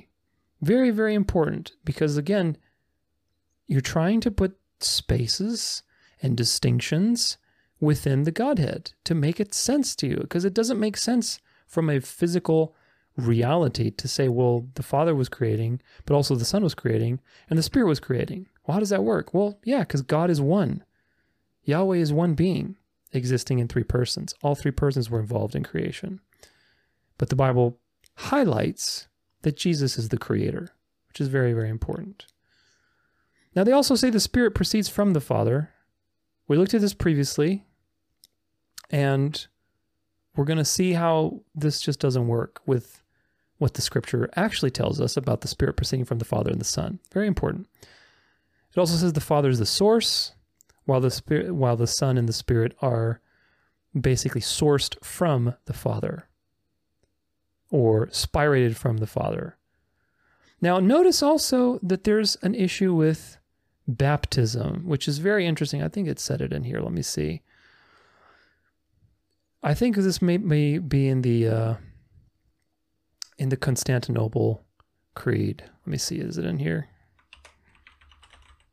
Yeah, here we go. This is in the Creed from Constantinople, which was about 60, uh, 60 years later. It says, in, and in one holy Catholic and Apostolic Church, there it is, pledge, pledge allegiance to the new system, we acknowledge one baptism for the remission of sins. It's not water baptism that gets rid of your sins, it's being born again which is the true baptism that gets rid of your sins. We look for the resurrection of the dead and the life of the world to come. So again, the the early efforts to try to create a confession of faith in the light of all the context that I read to you resulted in a compromise. And already you could see the shadows of this counterfeit system, which I've talked about quite a bit on my podcast, to the Christian nationalization of society in the past and what's coming in the future. But you can see the shadows already there. One baptism, what does that mean? Well, they were talking about water baptism. They're not talking about being born again. They're talking about water baptism and fusing that with salvation. But that's not what the Bible teaches you. Obviously, water baptism, the thief on the cross was not baptized and he was saved because true baptism is being born again. It's repentance, it's repentance and faith. But this, look, from an eschatological point of view, this right here, these first institutionalization, you know, attempts through the creeds, through the various, um, excuse me, through the various attempts at unifying doctrine was really the start of this Christian nationalist antichrist power on the earth. And I've talked about that quite a bit. And so the question is, if this is if this is true, if this is the beginnings of this system, with the creeds, with these various things that Constantine did, legalizing Christianity, converting everybody, bringing all these pagans into Christianity, creating a Sunday uh, day of rest, all these things I've talked about quite a bit. Then why should we follow the church fathers? Why should we follow the creed? And why should we not listen and study the Word of God and see what the Word of God has to say? Do you see how all these traditions? So anybody who looks, oh, I'm a Nicene, I go with the Nicene Creed. Well, the Nicene Creed is wrong. It's not completely correct. It is a combination of some true things influenced by Greek philosophy, Greek converts, subordinationist tendencies, and a lot of culture that was influencing the time to, to basically try to make sense of God by reducing the mystery. Do you see the point? I hope you do. It's very, very important. But just because this is tradition it doesn't mean that it's true. We have to question everything. If we want the truth, then we have to address the three pillars that mono that monarchical Trinitarianism uh, basically stands on, which is what I mentioned at the very beginning of this, which is the filioque, procession of the Holy Spirit, um, aseity of the Father, and basically the whole uh, nature of the word begotten. So let's get into it. This is really the meat and potatoes here and why monarchical Trinitarianism is wrong. And we start with the procession of the Holy Spirit. The Holy Spirit is basically in monarchical Trinitarianism only proceeds from the Father. So we're going to look up some drawings and see what that looks like. If you look at, for example, this drawing, if you look, if you're listening to this, you can basically go and type in filioque, filioque Catholic versus Orthodox. You know, filioque is spelled F I L I O Q U E, and that's called the filioque controversy. Now you can see Eastern Church, the Father sends the Son and the Holy Spirit. And in this sense, the, the, the diagram also says that the Son proceeds and is begotten by the Father in the sense that he's eternally generated. In the Latin Church, you have basically uh, the Father is eternally, the Son is eternally generated from the Father, but also the Holy Spirit proceeds from the Father and the Son. So there is a slight difference in the Catholic Church than the Eastern Church. But they both share this idea of the generation of the Son, which is very, very important because both of these are wrong from what the Bible tells you. The Son is not generated by the Father. Nevertheless, the, the Catholic Church says that the Son and the, the Father both send the Spirit. So this is the controversy. Like which one which one's right? Which one's true in terms of the Spirit? They're both wrong in terms of eternally generated. And we'll look at that in the next point. But the Spirit is the question. So this is based on John 15, 26, which says, But the, when, the helper, when the Helper comes, whom I will send to you from the Father, the Spirit of truth, who proceeds from the Father, he will bear witness about me.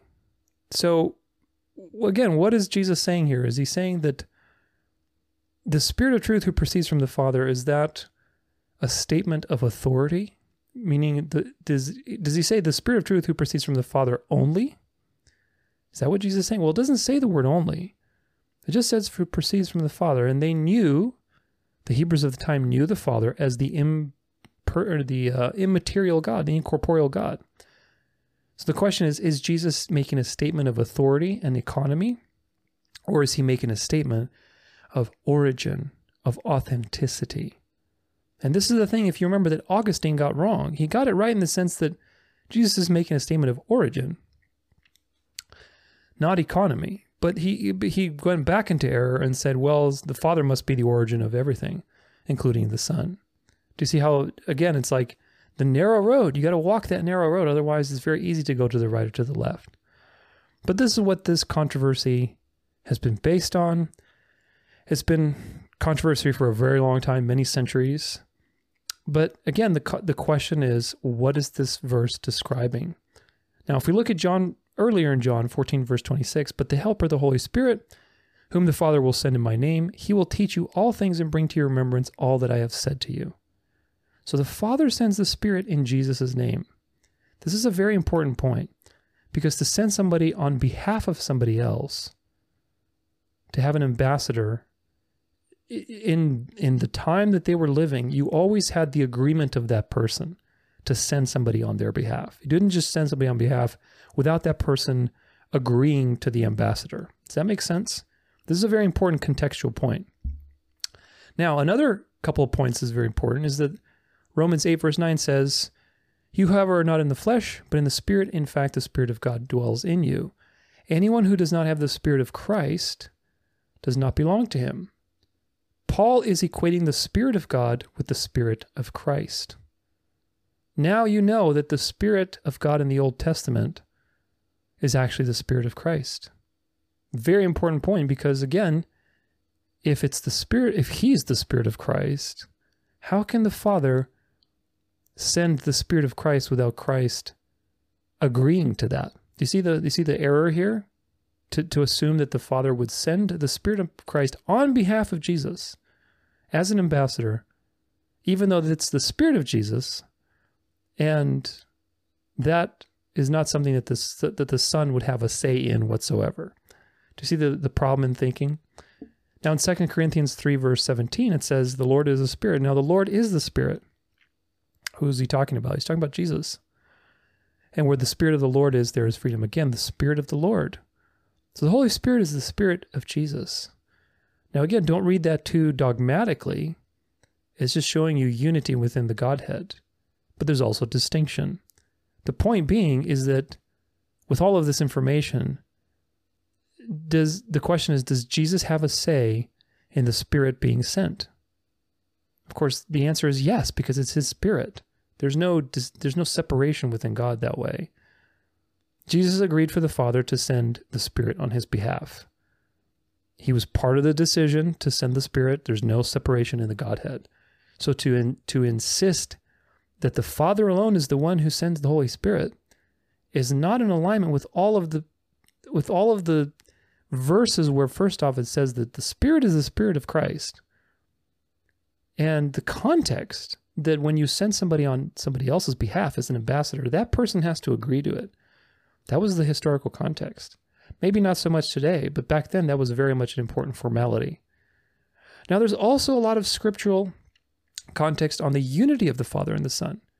That all of these church fathers and subordinationists did not ever cite. You notice how they never cite those verses? For example, John 10, verse 30, I and the Father are one. John 14, verse 9, Have I been with you so long and you still do not know me, Philip? Whoever has seen me has seen the Father. How can you say, Show us the Father? How can you say, Show me the Father when you're looking at him?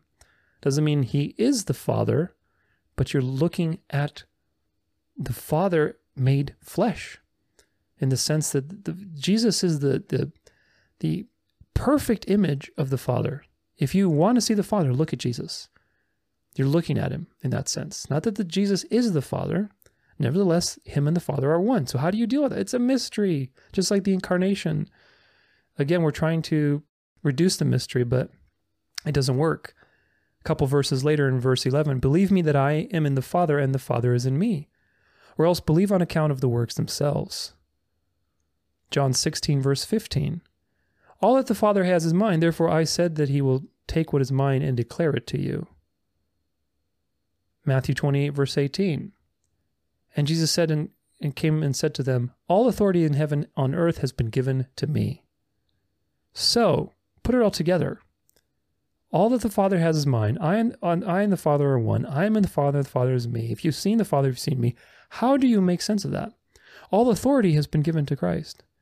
And yet, despite all of those important verses, despite the previous context I just listed to you, with sending on somebody on uh, somebody's behalf, we still insist that the Spirit is only sent by the Father? That doesn't make any sense.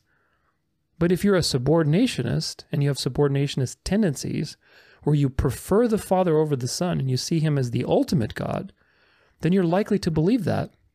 And you're likely to ignore all of the things that I just read where there is unity between the Father and the Son. The, the Son, the Father is not going to do something that the, that the Son hasn't agreed to.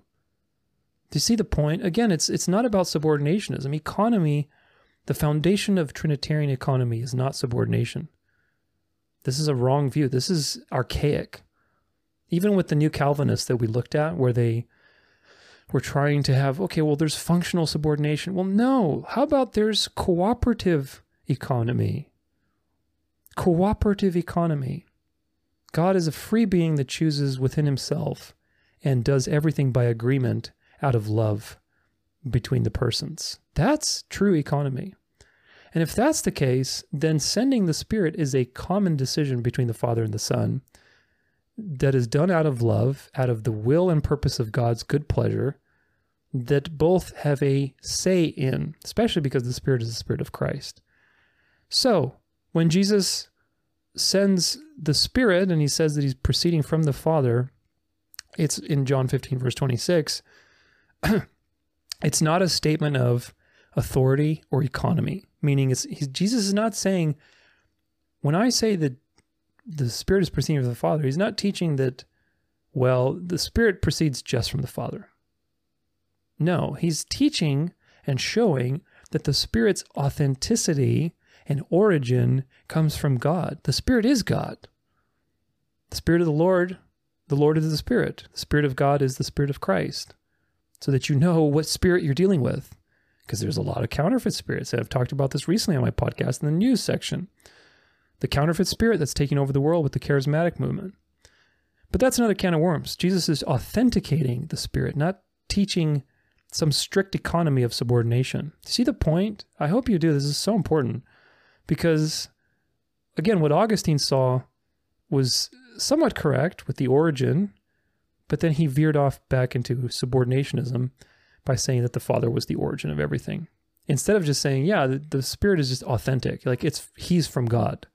The Spirit is God. That's what Jesus is saying. So the conclusion with filioque is the Bible clearly teaches the Father and Son both send the Spirit. Eastern Orthodoxy is wrong.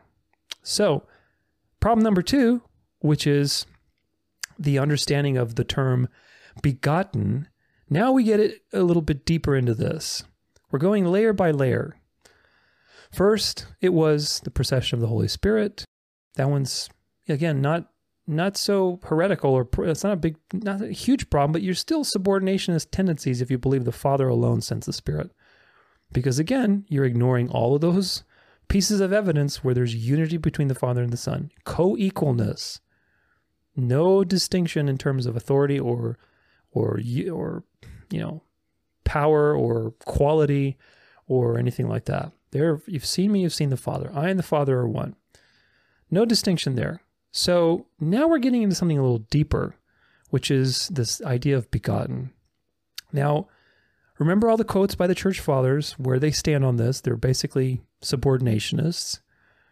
And the problem with this is that there's nowhere in the Bible that it teaches that Jesus is eternally generated or emanating or spirating from the Father. These are mystical, and again, with Eastern Orthodoxy especially, it's a lot of mysticism and Greek mysticism that has influenced these teachings, which I'll cover in future episodes very shortly. But nonetheless, the Bible doesn't teach that, that Jesus is emanating or generating or, or spirating from the Father. This is a tradition. The eternally begotten thing is a tradition. It's not the truth. And I can prove it to you because, first off, where do we get that term or idea from? Well, we get it from a couple places in the Bible, most notably in Hebrews 5.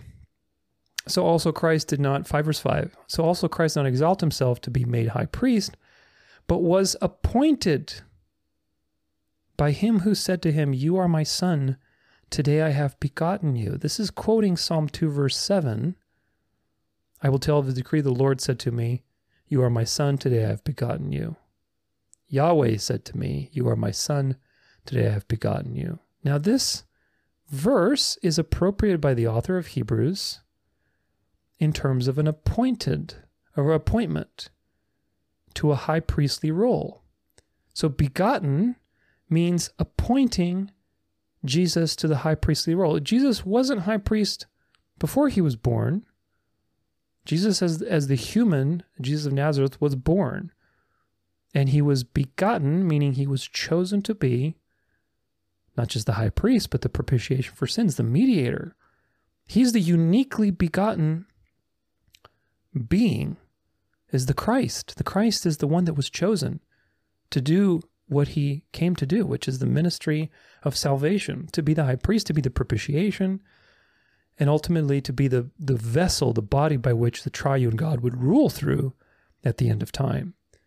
Christ is ruling as king right now, and when he returns, he'll deliver the kingdom back to the Father, and the Father and the Spirit and the Son will all rule through the body of Jesus. That's the appointment of Christ. Now, Christ, I should say, the Jesus of Nazareth was not, he was born. He was born in time. The Son was pre existent, but Jesus, as a physical human being, was born. He was appointed do you see the, the importance of understanding this correctly? Appointment, uh, begotten means appointment. So when it says Christ is the only begotten, it means he's the only one that's been chosen to do what he's supposed to do. Of course, there's only one way to the Father, and that's through Christ. He's the chosen one. You have to remember the incarnation, which is two natures. You had the nature of God entering reality through the Son into the human body of Jesus who was born and created. And you have the mystery of the incarnation where you have the Son of God incarnate, both equally God and also equally human. He's, he's fully God, fully human. Jesus of Nazareth was, was the chosen vessel for Yahweh to enter the world through the Son. And like I said, eventually you're going to have triune monarchy. But we want to look at begotten as an appointment, as an anointing of sorts, because there's other verses that support this. Matthew 3, verse 17. And behold, a voice from heaven said, This is my beloved Son, with whom I'm well pleased. This is the baptism. Now, what happened at the baptism? You had the testimony of the Holy Spirit landing on the uh, shoulder, presumably of Jesus, and the testimony of the Father. And that was in front of everybody to show you who is the chosen one, who is the one that's begotten, not eternally generated, meaning who is the one who is appointed to be the Messiah by God. He's the chosen one. That was a begetting in a sense of an anointing. Jesus was anointed by John the Baptist. John the Baptist was the last of the prophetic cycle. And Jesus, of course, is the king, so he was anointed. He was begotten and appointed a very special appointment. Now in Matthew 17:5, again, we have another type of choosing situation where similar things. He was still speaking when behold, a bright cloud overshadowed them, and a voice from the cloud said, This is my beloved Son, with whom I am well pleased. Listen to him. Again, a special distinction for the Christ. He's begotten, meaning he's chosen for you to listen to him. You are to obey him, just like with the angel of Yahweh in the Old Testament, if you recall from that episode. He's the only one in the physical world that you can obey and listen to without breaking the first commandment. That's the point of begotten. He's appointed to that role. The physical human being of Jesus of Nazareth, who is the incarnation of God, is the only physical being in the world that has been appointed and chosen for you to obey and listen to without breaking the first commandment. That's the mystery of the incarnation. Now, in John 6, again, you have this chosen type of language. Verse 27 Do not work for the food that perishes, but for the food that endures to eternal life, which the Son of Man will give to you. For on him God the Father has set his seal. Appointment. Do you see the, the, begotten or the begetting nature of this anointing, of this appointment? Jesus is the one who is chosen by God to be the Christ, the mediator, the propitiation, the high priest, the king, all these functional roles in the physical universe. He's the one, he's the chosen one.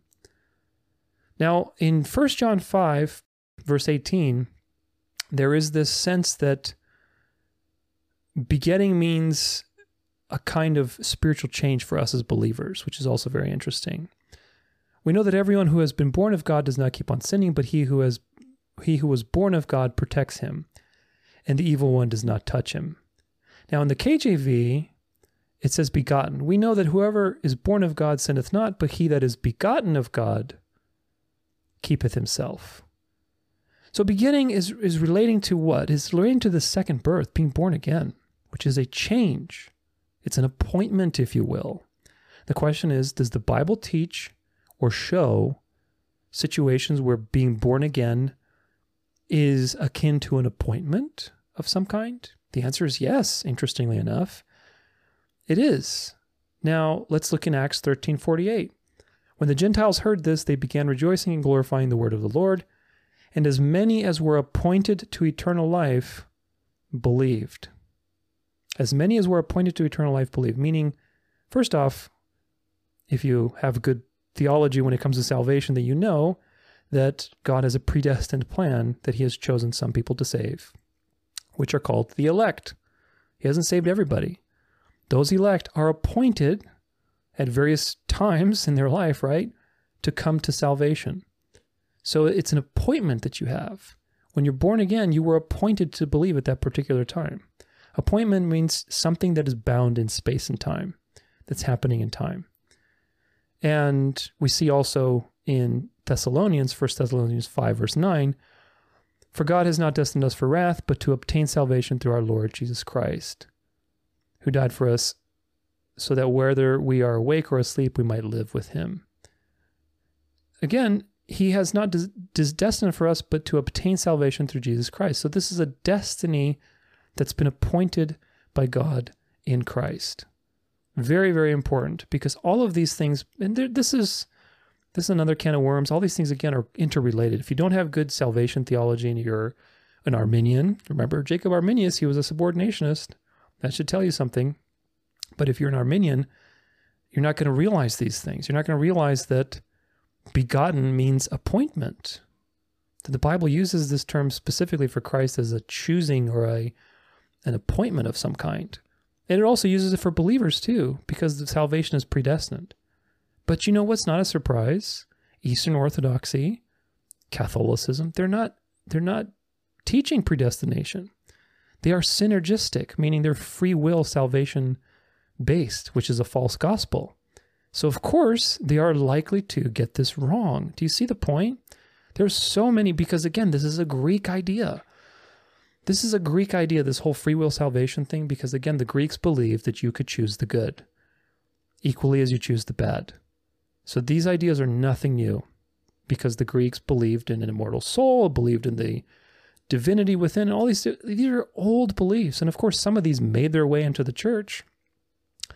And that's why a lot of the subordinationists were also like works based salvation, like we read with the anti Trinitarian gospel. They were based on on free will, and so if you could choose the good, then it's up to you to choose the good. You're not relying on the Holy Spirit to conform you and in living the dance of life with God working through you, but rather trusting in your own work. That's why Eastern Orthodoxy is a works based religion. That's why Catholicism is works based. Do you see how all of this ties together? Is really truly fascinating. But again, if you believe these things, you're not, you're very likely to make a mistake on the understanding of begotten. Because begotten, according to what the Hebrews, the author of the Hebrews uses it as. And the rest of the Bible, the scriptures that we looked at, is not dealing with Jesus being generated. It's dealing with the person of Jesus, the human person, being appointed to be the Messiah. It's not dealing with the Son being eternally generated from the Father. It's not an eternal reality. A, begotten or begetting is a time and space related thing. It's a time bound thing, meaning it happens in time. You can't be eternally begotten. That is a contradiction. It's like saying you're a Christian atheist or a Christian Zionist, one of the two. But now I want you to compare these these verses and all the things we talked about to other important places that are talking about begotten, which, for example, John 1, verse 14. And the Word became flesh and dwelt among us, and we have seen his glory, glory as of the only Son from the Father, full of grace and truth.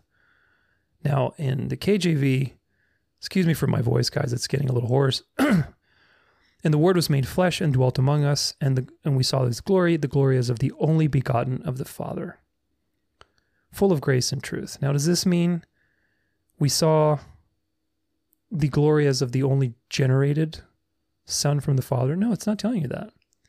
The, the word for, for the Greek here is monogenes. Where is it? Here it is. Monogenes. Let me see if you can see it. Monogenes is not ut- eternally generated. Monogenes means unique and one of a kind. It's it's not meaning created or generated or spirated or whatever other thing that you want to think. Monogenes means one of a kind. Now, we know that also from Genesis 22 verse 2 where it says, let's do the ESV. Take your son, your only son, Isaac, whom you love, and go to the land of Moriah and offer him there as a burnt offering on one of the mountains which I shall tell you. Well, the problem with this statement is that Isaac was not the only son that Abraham had. He also had Ishmael by that time. So, does this mean this is does does this mean only son in the sense like only begotten son, like the only son that you had? No. In the KJV, and he take take now thy son, thy only son, whom thou lovest, and get thee into the. So if we look actually in the, uh, you know what? Let me pull this up. Actually, it's in the Septuagint. I want to show you something in the Septuagint. All right, this is uh, interlinear study study Bible from the Septuagint. This is what I was looking for earlier. So, and he said, Take your son, the beloved, whom you loved, Isaac. So, your only son is not meaning the only son that you've physically had.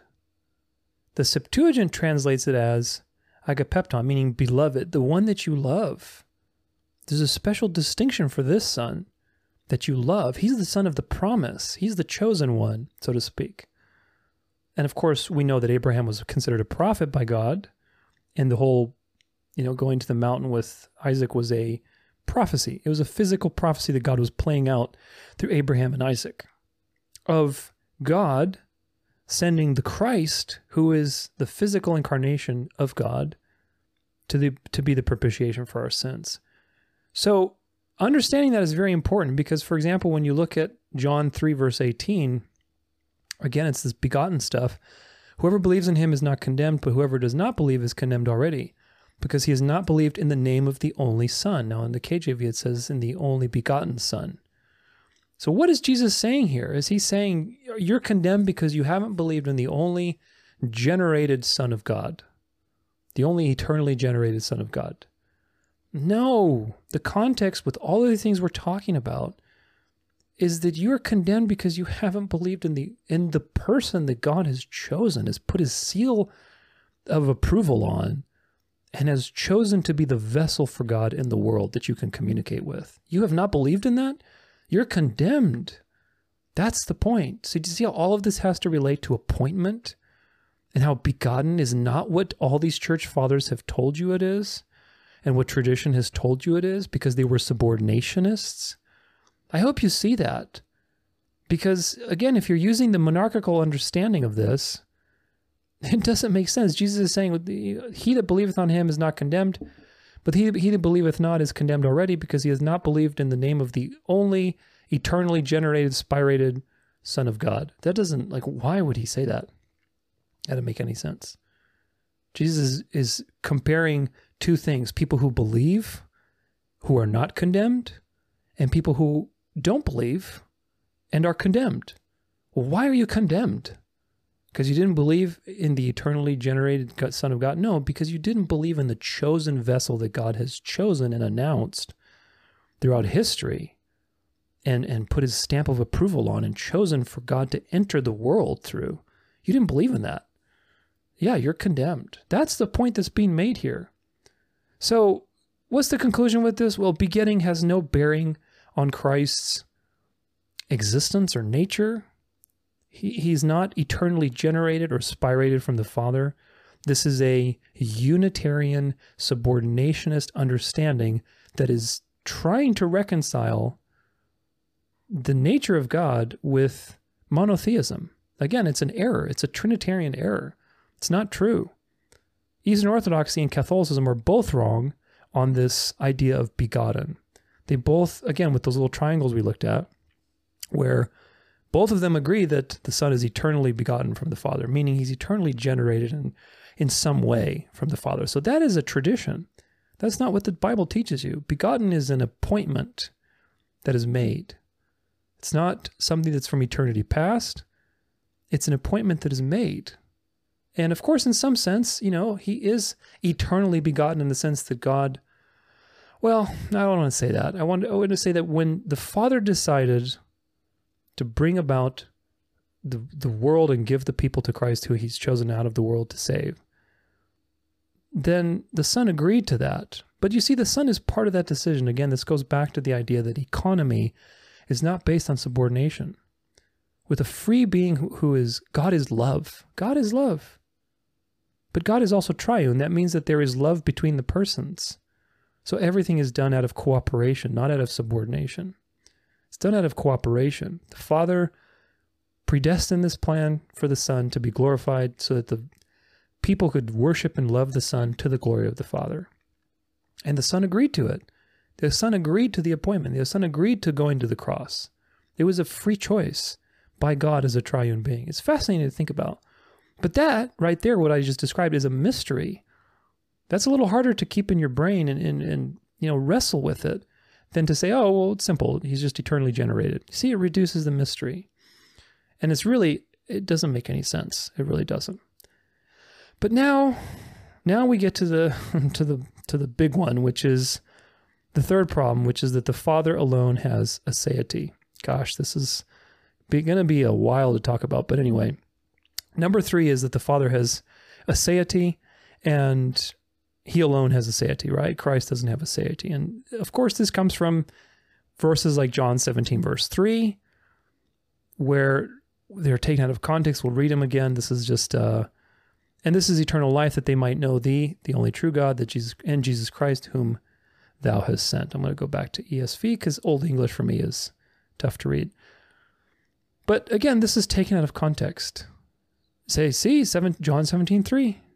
Jesus is sent by the Father, and the Father is the only true God. That must be it. This is a Unitarians love this verse, and so do Muslims, by the way, which should tell you something. Also, John 20, verse 17. Let's look at that. Jesus said, Do not cling to me, for I have not yet ascended to the Father. But go to my brothers and say to them, I am ascending to my Father and to your Father, to my God and to your God. So you see, there you go. Jesus has a God, therefore he must be different than God. But now we have to remember to, to unpack this idea that the Father alone has aseity and to refute the understanding of the verses I just quoted it's very important to understand that there's two mysteries, again, I, I say this again, that are intersecting in Christ, in the person of Jesus. You have the Trinity, which is a mystery, one God in three persons, co equal, co eternal. And you have the mystery of the incarnation, one person, two natures. That divine nature entered reality through the Son who was fully God and fully man. How these two mysteries go together is like another mystery that is beyond comprehension. It's really fascinating to think about. But if you try to reduce those mysteries, you're going to run into error. Remember that Jesus is fully human and fully God. Remember also that Jesus was authenticating himself many times throughout scriptures when he was talking and saying, like, listen, I'm from God. I am he's authenticating himself. He's not saying that he's generated from God, he's eternally generated, that he's eternally subordinate to God. He's saying I'm from God. I'm authentically from the God that you worship and I am God. This is the thing. I mean, it's a fundamentally different reality, especially at the time when people considered that God was not somebody that you could see. Imagine imagine the reality of now God is somebody that you can see. That's a profound reality. So remember also that the apostles called Jesus God. So this idea that the word God is used for exclusively the Father is not true. We're going to look at some examples for it, but ultimately the apostles called Jesus God. We looked at that in a previous episode. They believe Jesus was God. They believe Jesus was the same God that God the Father is. Not the same person, but the same level of God. There's no difference. Jesus is God. In Revelation, Jesus says, I am the first and the last. That's what Yahweh says. So you have to reconcile that because if you're a monarchical Trinitarian, that just doesn't fly. If Jesus says, I am the first and the last, then what he's saying is, I'm Yahweh, the self existent God, which we'll see in just a bit because he's made a lot of claims to self existence. But nonetheless, a monarchical Trinitarian will say, the Son and the Spirit exist because they're eternally generated or eternally proceeding from the Father in some way. But this is not taught in the Bible anywhere. It really isn't. This is just Greek philosophy. And it creates a division in God's ontology, in his nature that, that compartmentalizes God in a certain way. Do you see what I'm saying? But basically, you have the Father that's the source, and then you have the Son and the Spirit who are dependent upon the Father. This is a, a very big problem. Because if the Father alone has a aseity, Jesus necessarily is a different kind of divine being than the Father. He's different. You can't get around that. You, you can't philosophize your way out of it. Jesus and the Father are different if the Father alone has a aseity. And this is the problem because it also it leads to the idea that the Father can exist separately from the Son. It really does. If the Father is the source, then the Father can exist all by himself. And maybe there was a, some point in eternity past when the Father was alone and then he generated the, the Son. I mean, these are, again, they're trying to fit Jesus and the Son and God and the nature of God into a box that could be understood through sequence and putting things in different spaces and spa- different times. But you can't do that because it's a mystery. God is a mystery. But now, when it says that the Father is dependent upon the Son, because again, this stuff is so crazy to think about, but it's like the Father is generating the Son and the, the Son is being generated by the Father. So, okay, now you're creating a dependence between the two. You're creating a dependence on the, Jesus being dependent on the Father to be generated, but you also have a dependence of the Father. The Father's nature and ontology depend on Him generating the Son. That's part of who He is. He's generating the Son. The Father is not the Father unless the Son exists to be generated by Him. And the Son is not the Son unless the Father is generating Him. So now you have a real problem because now, because of the interdependence of the persons with each other, it refutes the whole thing. Do you see how this is self refuting? By trying to say that the Father is the only, I hope I can make sense of this for you. By trying to say that the Father alone is the one who is the source, the unsourced source. You're drawing a line between the Father and the Son and the Spirit. And what that makes, what that creates is dependency. Now you have a dependency because the Son is dependent on the Father. Well, that dependency also goes the other way around. The Father's dependent on the Son because the Father's identity is that he generates the Son. Well, if there's no Son, then he's not generating anybody. He's not the Father anymore. See how, that, how, they, how they're interdependent on each other by creating dependency? And because they're interdependent on each other, then the Father is not the unsourced source anymore because he is not independent of the Son. If he is independent of the Son, then the Son and the Father are different types of divine beings. So either way you slice it, if you try to defend it and say, well, no, the Father is independent of the Son, well, then that means the Father and the Son are very different beings. Do you see the problem? If you say, well, yeah, they're dependent on each other, well, now the Father is not the unsourced source because he's dependent on something external of himself, the Son. So either way you slice it, it's self-refuting. It's really, it's really silly. And it, it really misleads you into thinking that the Father can exist separately, which again makes a polarizing effect in the Trinity. Remember subordinationism and what we talked about in that episode, and even this episode. If Christ is eternally subordinate, if the Son is eternally subordinate, that changes his ontology. So if he's eternally being generated, that also changes his ontology. It makes the Father and the Son basically not the same. And this is a big problem. This is why this is a heresy. Monarchical Trinitarianism, this third and final point that we're discussing, is the reason why monarchical Trinitarianism is a problem. It's a heresy. I dare say to call it a heresy because it is, because it lessens Christ. Just like Calvin said, even though Calvin ironically believed in the monarchy of the Father, which again, it's just people have debated these things for centuries, and even Protestants have gotten it wrong, unfortunately. But God is immutable, He doesn't change. So, generating the Son at some point in the past, even if it's eternity past, is a change. That is a change of some kind.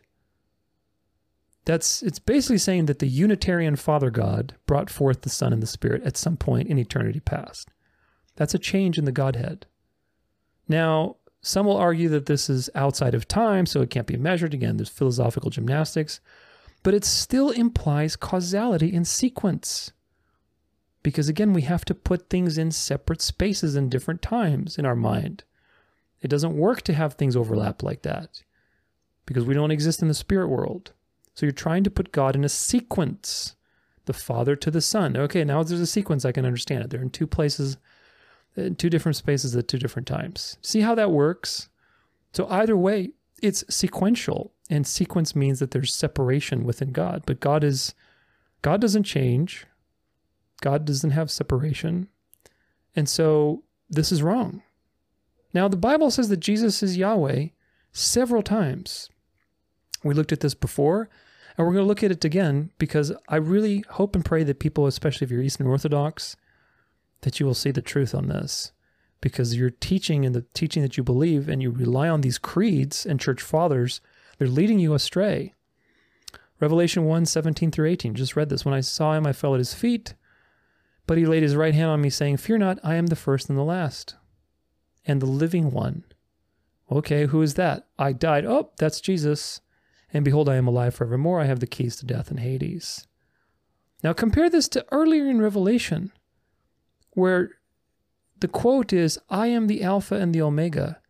Says who? Who says this? Says the Lord God, who is and who was and who is to come, the Almighty. Now, how do you reconcile that with 10 verses later? The Lord God, Almighty God, you would say, oh, that's the Father. He says, I am the Alpha and the Omega, meaning I am the first and the last. Jesus says that 10 verses later. I am the first and the last. How do you reconcile that?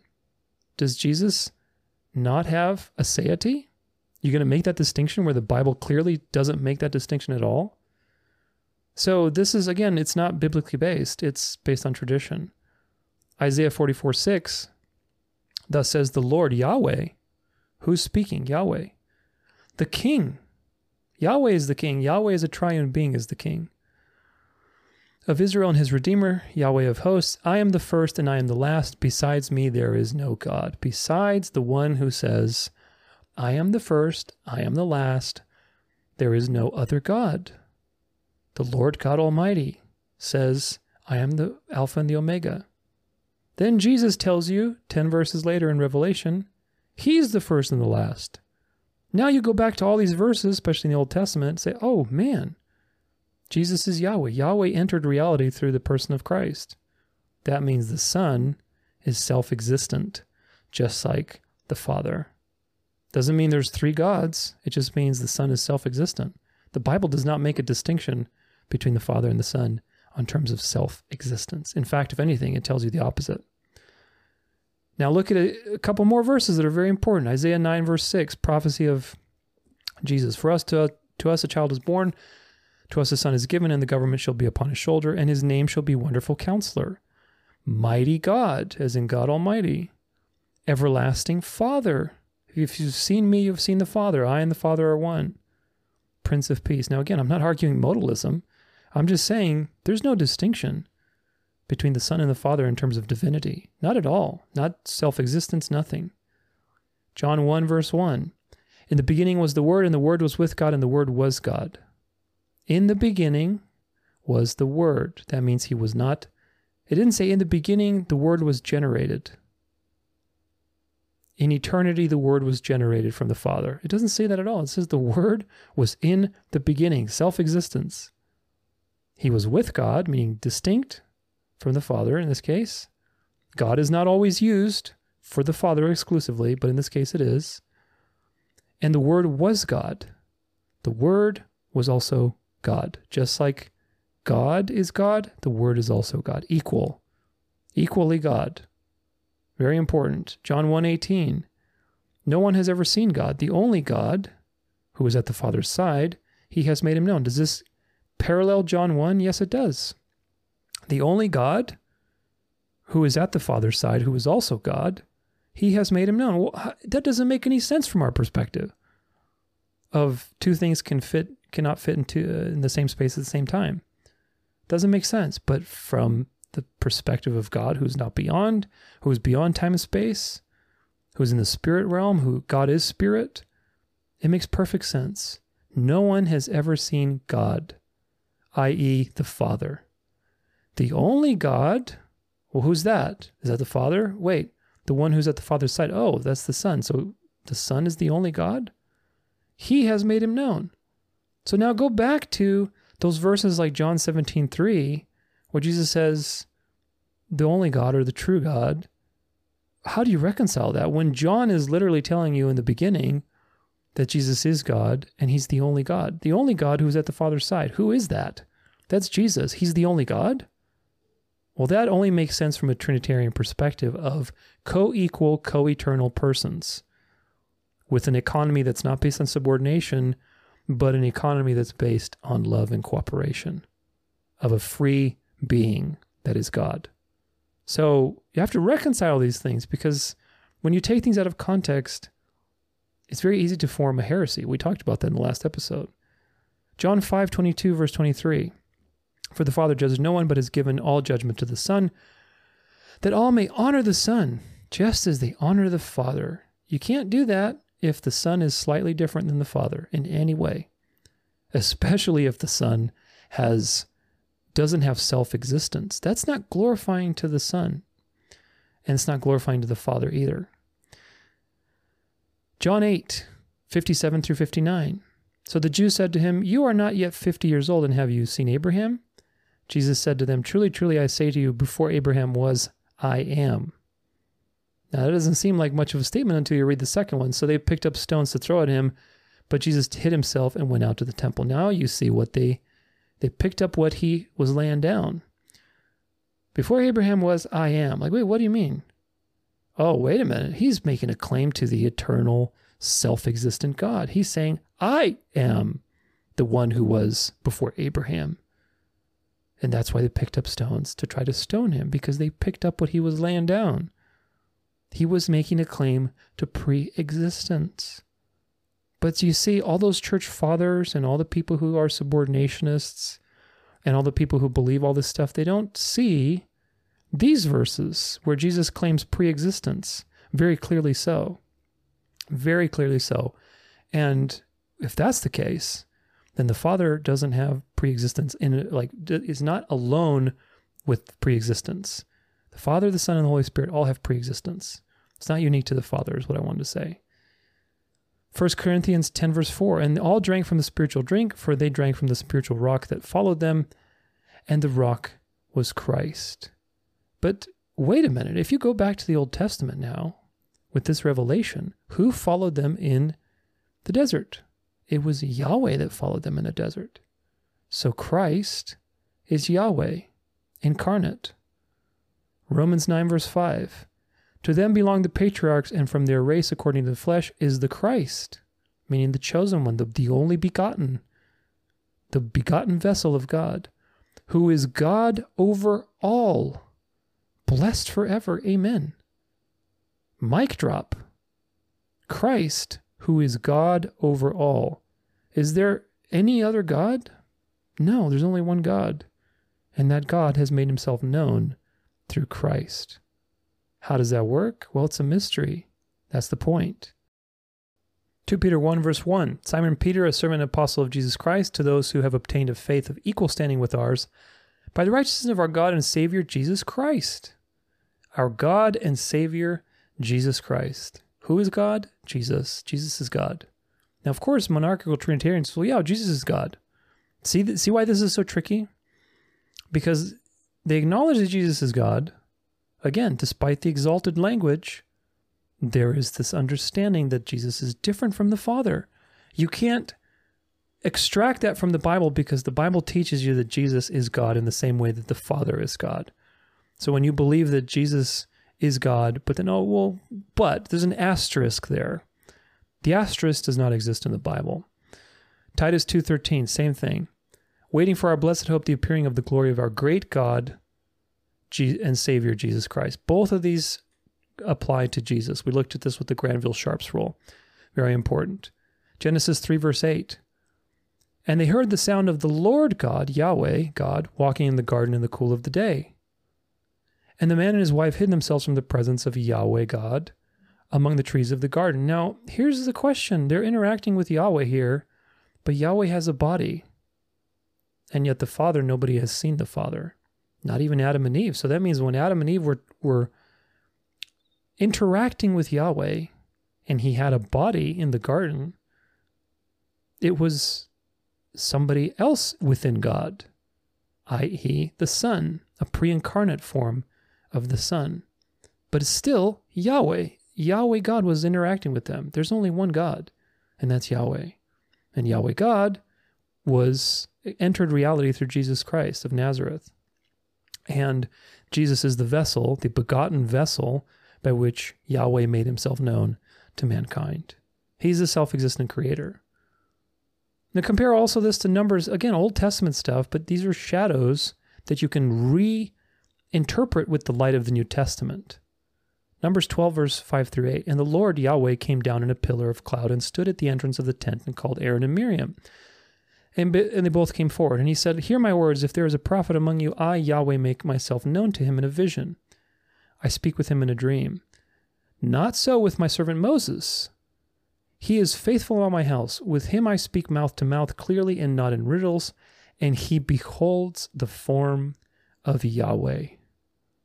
Why then are you not afraid to speak against my servant Moses? So the Yahweh has a form, and yet we know that there is a formless Yahweh in the Spirit and in the Father. So, who could this possibly be that Moses is talking to, or that they're all talking to? It's the Son. The Son is speaking from Yahweh.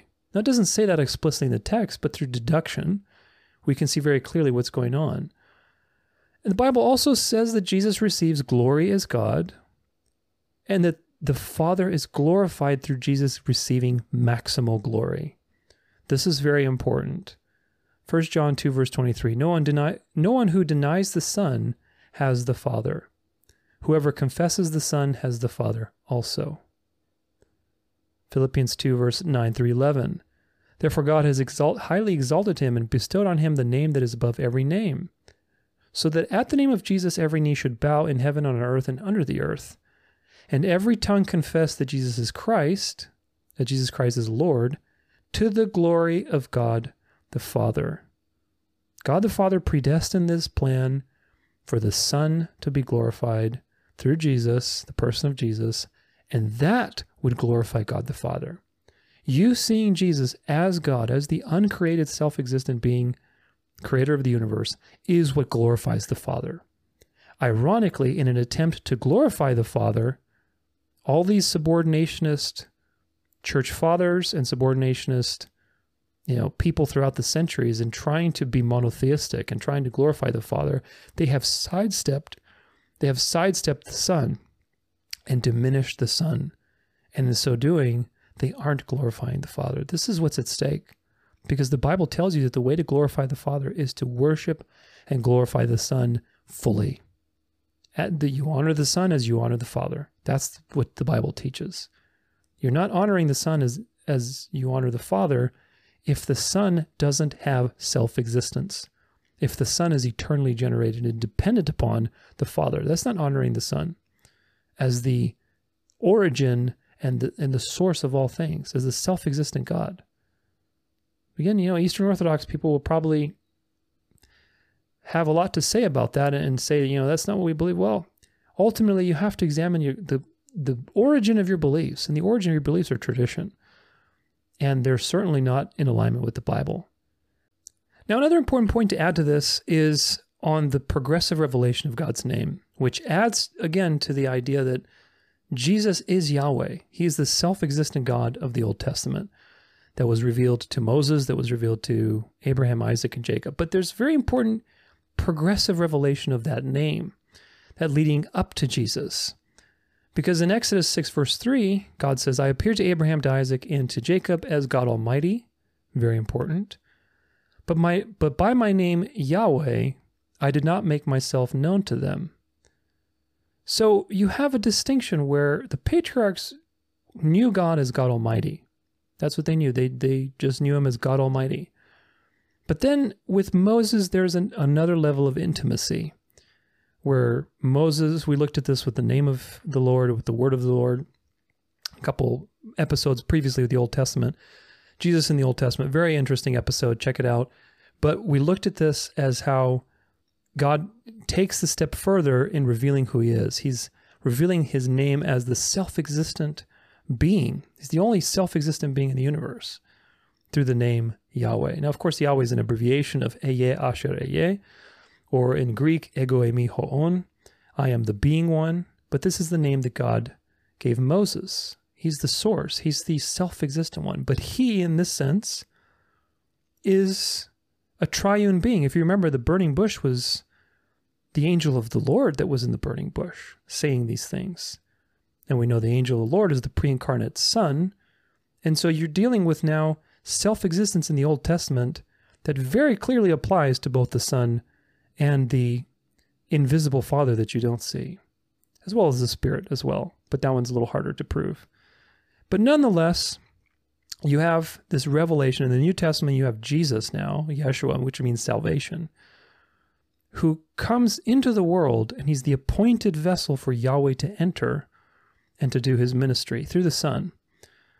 And so you have a progressive revelation, meaning that Jesus is the name that you're supposed to relate to God with. He's the that's why all these sacred name people, it's like, look, I've talked about this before and we talked about it in a previous episode. Yahweh is the name of the Old Testament. Jesus is Yahweh, but Yeshua trans, transliterated into Greek is Iesous, and Iesous translated into English is Jesus. There's a lot of Iesous in Greek in the Septuagint when there's a name Joshua mentioned. There's a lot of Joshuas in the Old Testament, and a lot of in the Greek Septuagint, there's a lot of Jesuses because that's how you transliterate Joshua. So whether you choose to use Joshua or Jesus or Jesus, it doesn't it doesn't make a difference. That's the name that God has chosen to reveal to you about who he is. He's a person with a name, and that name means salvation. But Jesus is also Yahweh, who is the self-existent name that was revealed to Moses. Very very interesting. But again, a couple verses to support all this. Romans 8 verse 28 through 30, and we know that for all those who love God, all things work together for the good for those who are called according to his purpose. For those whom he foreknew, he also predestined to be conformed to the image of his son, in order that he might be the firstborn among many brothers. Golden chain of redemption. Very important set of verses. And those whom he predestined, he also called. And those whom he called, he also justified. And those whom he justified, he also glorified. This is such an important set of verses that most people do not get correct these days because they have swerved into Arminian philosophy, and really it's it's synergistic philosophy, which is makes you no different to the Jews, to the Muslims, to Catholics, to Orthodox, to Mormons. They're all synergist. God predestined those who He's going to save. God the Father predestined the people to give to Christ the Son. And the Son freely chose to enter reality and to atone on behalf of those people to receive the worship and glory so that the Father would also be glorified. Very, very interesting. Ephesians 1, verses 3 through 6. Blessed be the God and Father of our Lord Jesus Christ, who has blessed us in Christ with every spiritual blessing in the heavenly places. If Christ was a created being or somehow less than the Father, this is a problem. Even as he chose us in him before the foundation of the world, that we should be holy and blameless before him. In love, he predestined us for adoption to himself as sons through Jesus Christ according to the purpose of his will, to the praise of his glorious grace which he has blessed us in the beloved. The what, how all this ties in is very simple.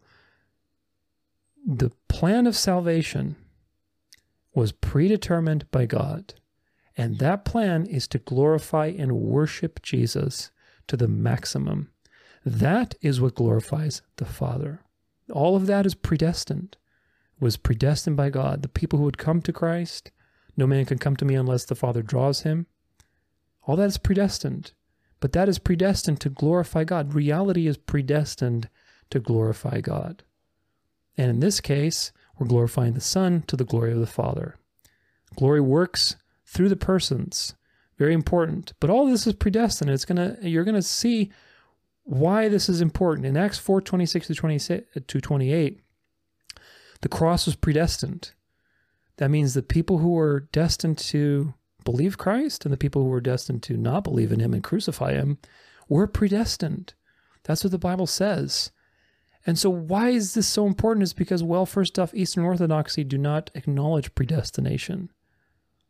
When Jesus says in John 14 verse 23, Jesus answered him, If anyone loves me, he will keep my word, and my Father will love him, and we will come to him and make our home with him. Probably one of the few times, maybe I don't even know if there's another one, where Jesus refers to himself or to, to the Godhead in a plural form, which is very interesting. We will come to him and make our home with him, meaning when you're born again, both the Father and the Son come into your heart. And yet, the new covenant that God says is that He's going to put His new spirit in you. He's going to put His spirit in you. So now you have a Trinitarian entering of God the Father comes into your heart, Jesus comes into your heart, and the Spirit comes into your spirit. How do you explain that? Well, you explain it with a Trinitarian perspective, not a monarchical perspective or a subordinationist perspective. But Eastern Orthodoxy denies predestination, and this is the real problem because when you diminish the Son in any way, this is not glorifying to the Father. Any sort of diminishing, let alone one where it says the Son is not self existent. His, his self existence depends on the Father, or he's dependent upon the Father in, in any way. God the Father originated the plan of salvation by predestining a people for his Son.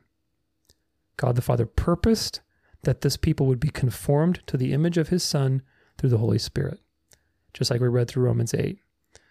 God the Father predestined the cross the elect and the plan of salvation as a whole so that his son would be glorified and that would glorify the Father.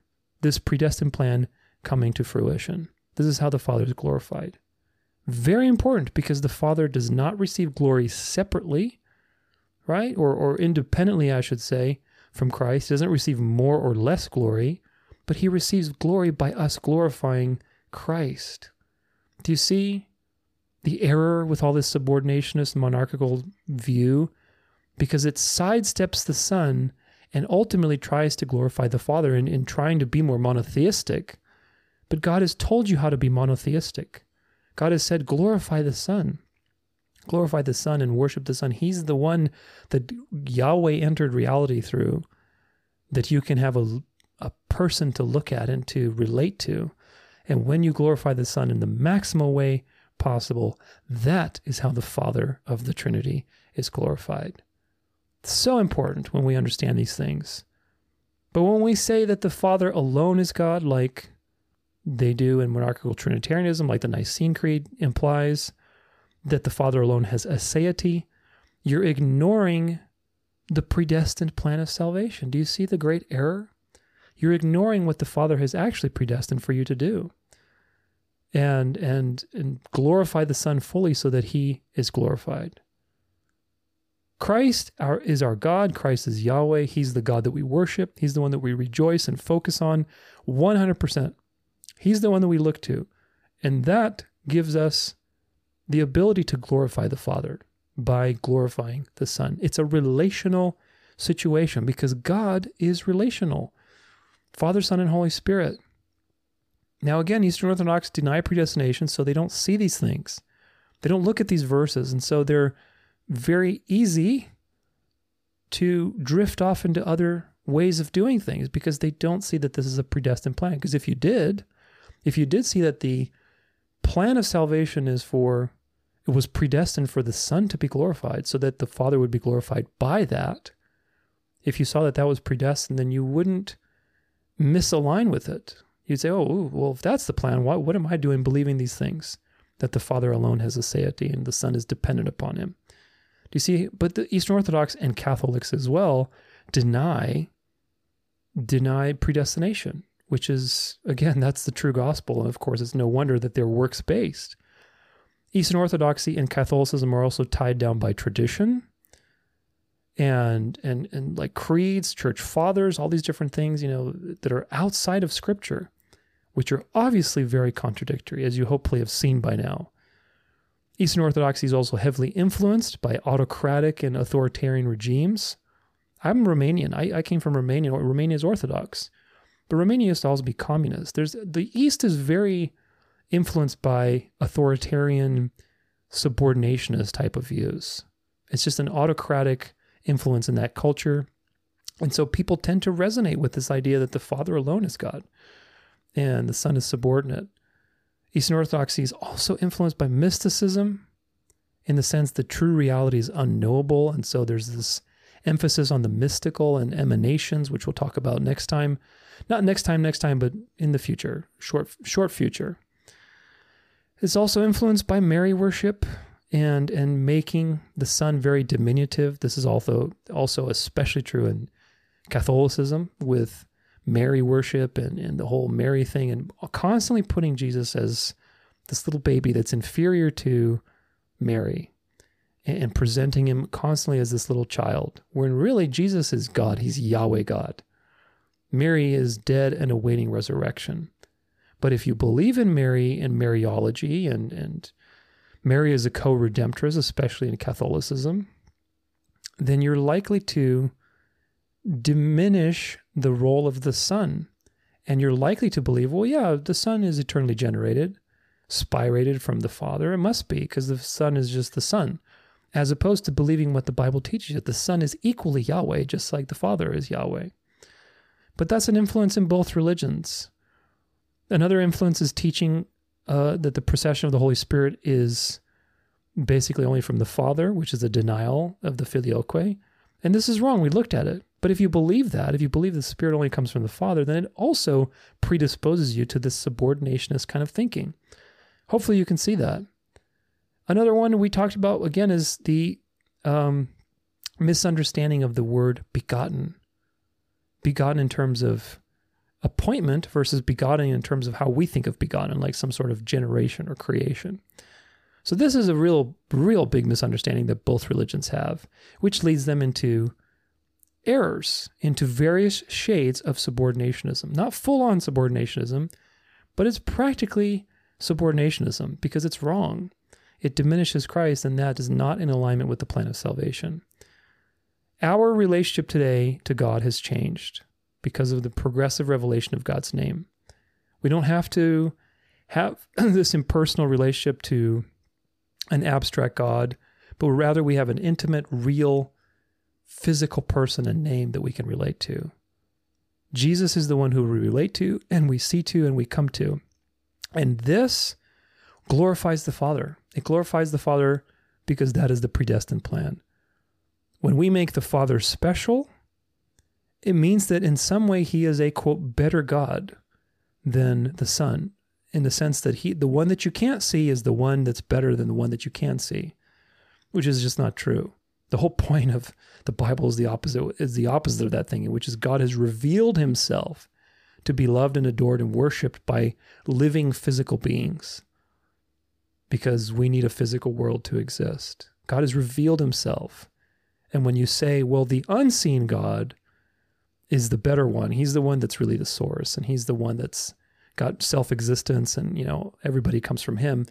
Now you're putting your attention to the unseen. This is mysticism. Of course, if you know anything about Eastern Orthodoxy, it's very influenced by Platonic ideals and mysticism. But it's not the gospel, it's not the revealed gospel. Monarchical Trinitarianism ultimately straddles the line between Unitarianism, subordinationism, and partialism. You can saw you you can see how all those church fathers really straddled these lines. It's really fascinating. And it's of course it's tied up with philosophy and justified with philosophy and well, you know, it's they share the same essence, but they, they don't share, you know, the same aseity. Like, what does that really even mean? How can you not share the same how can you share the same essence and one person be self-existent while the other is not? That doesn't make any sense. It really doesn't. It's just philosophical gymnastics.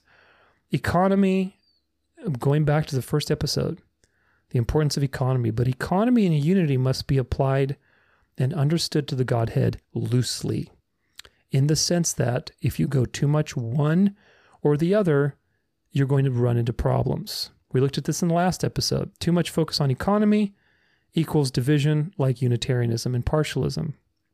Too much focus on union leads to modalism or lesser like inseparable operations, which is a teaching that's also pretty much like a heresy, kind of. I mean, it really is. It ultimately, if you boil these things down, they are just inaccurate at the very least, but at the most, they drift into heresy. They really do. And of course, when you make the Father and the Son dependent upon each other with, with this idea of generation, then you're creating a sense of a sort of partialism, really. You think about it. It really is creating some sort of partialism because the Father is kind of not complete unless he's generating the Son. And the Son isn't who he is unless he's being generated by the Father. So you have a sense of partialism there that is just, again, it's people are going to defend it with philosophy. No, that's not what it is. It's eternally generated. They're both God. Well, what is it? Really? We're, we're getting lost in language and linguistics and semantics. At the end of the day, it diminishes the equality of Jesus with God and diminishes the revelation that Yahweh, the eternal self existing God, revealed himself in the person of Jesus of Nazareth. That's what it did. This is the mystery of the incarnation. Because again, glorifying Jesus to the maximum is what glorifies the Father. This is the plan. Jesus, if Jesus doesn't have aseity, then this is not glorifying Christ to the maximum. It's really not. It creates an ontological separation between God. And that is something that you don't want to do because now you have multiple gods. You really do. If there's an ontological separation, no matter what level of it, no matter how small, you have two different gods, or three, I guess, depending if you're binitarian or a trinitarian. By the way, you know, a lot of binitarians believe in subordinationist beliefs, which that makes you a polytheist. Because if the son is slightly different than the father, he's subordinate, then you have two different gods. You really do. You don't have one God existing, one being that is subordinate to himself. How does that work? You ever think about that? With this whole subordinationist thing? If, if Jesus is actually God, the same with Father, then there is no subordination. There's co equal and co eternal. It's self defeating to have interdependence between the Father and the Son being generated. It's just, again, it's either you're saying that if the Father depends on the Son to be generated, then you have you're self defeating because then the Father is not the unsourced source. If the Father doesn't depend on the on the Son to be to exist or to be who He is, then now you're saying that the Father can exist without the Son, which is partialism. Either way, it's wrong. So because the premise that you start with is wrong to be able to link them up in some sort of dependency with generation. Hope that makes sense. But at the, at the end of the day, it's just not in alignment with Scripture. It's not in alignment with the, with God's plan of salvation. It's really not. And the last point I'm going to leave you with this, folks, is that it's not or I should say, it's taught by Mystery Babylon. Now, Mystery Babylon, if you've run into my end time series, I highly recommend you go watch it, is essentially the institutionalization of religion, which Eastern Orthodoxy is part of. The Catholic system is the epitome of that. And Eastern Orthodoxy is one of the harlots. Now, if you're an Orthodox and you're watching this, I'm not trying to insult you, but Eastern Orthodoxy is one of the harlots that came out of the Catholic Church. Of course, Orthodox will say, no, no, no, they separated from us, but that's that's what they tell you. The Catholic Church is identified as the as the mother of harlots, and that means that all the churches that came from the Catholic Church are harlots. Why? Because they espouse some of her teachings, teachings like the eternal generation, teachings like the Eucharist, sacrificing Christ, teachings like Sunday rest and Sunday Sabbath, all of these things, you know, Mary praying to Mary, the saints, all of these things, water baptism. This is Mystery Babylon. The Bible tells you to get out of Mystery Babylon so you don't share in her plagues. You have to get out of religion because it's not doing you any good. And Eastern Orthodoxy is a religion. And you know that it's true because everything that diminishes Christ and elevates other things, like, for example, with Mary worship and Catholicism, look, in the occult world, like Isis Unveiled or The Secret Doctrine by Helena Blavatsky, they believe that Mary is a picture of Lucifer. And there's a whole can of worms on that. I'm not going to open it here because we're at the end now. Thank goodness. This is quite the episode. But ultimately, this is if you if you know anything about anything, there's a lot of occult things going on. And I'll just leave it at that. Because it's all about diminishing Christ and shifting your attention elsewhere whether it's outside or to something that you can't see, as long as it diminishes Christ, because that actually They know the truth. They know that if you give glory to Christ, it gives glory to the Father. So by diminishing Christ, they can take away glory from the Father. Of course, nobody can do that in actuality, but that's what they're trying to do. And that's what this is all about. It's been about diminishing Christ in any way possible. So we have to be careful.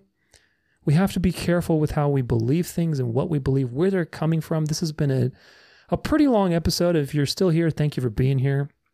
I know this is a lot of information, but I had to pack it into one episode because there's just so much to talk about. And doing it, doing this stuff in separate episodes, I, I would need the context. I needed the context to talk about monarchical Trinitarianism because again, like about a billion people in the world believe this. And so I think it has great impact. So I hope this has been edifying for you. I hope you've learned something about the nature of God. I hope that if you know anybody in the Eastern Orthodox tradition, that you can share this with them so they can study and learn and realize just another another reason to leave the Eastern Orthodox Church, really. Like I said, I was Eastern Orthodox, and I'm glad that God opened my eyes. So until next time, stay sharp and cling to the Lord, read your Bible, and take care. God bless.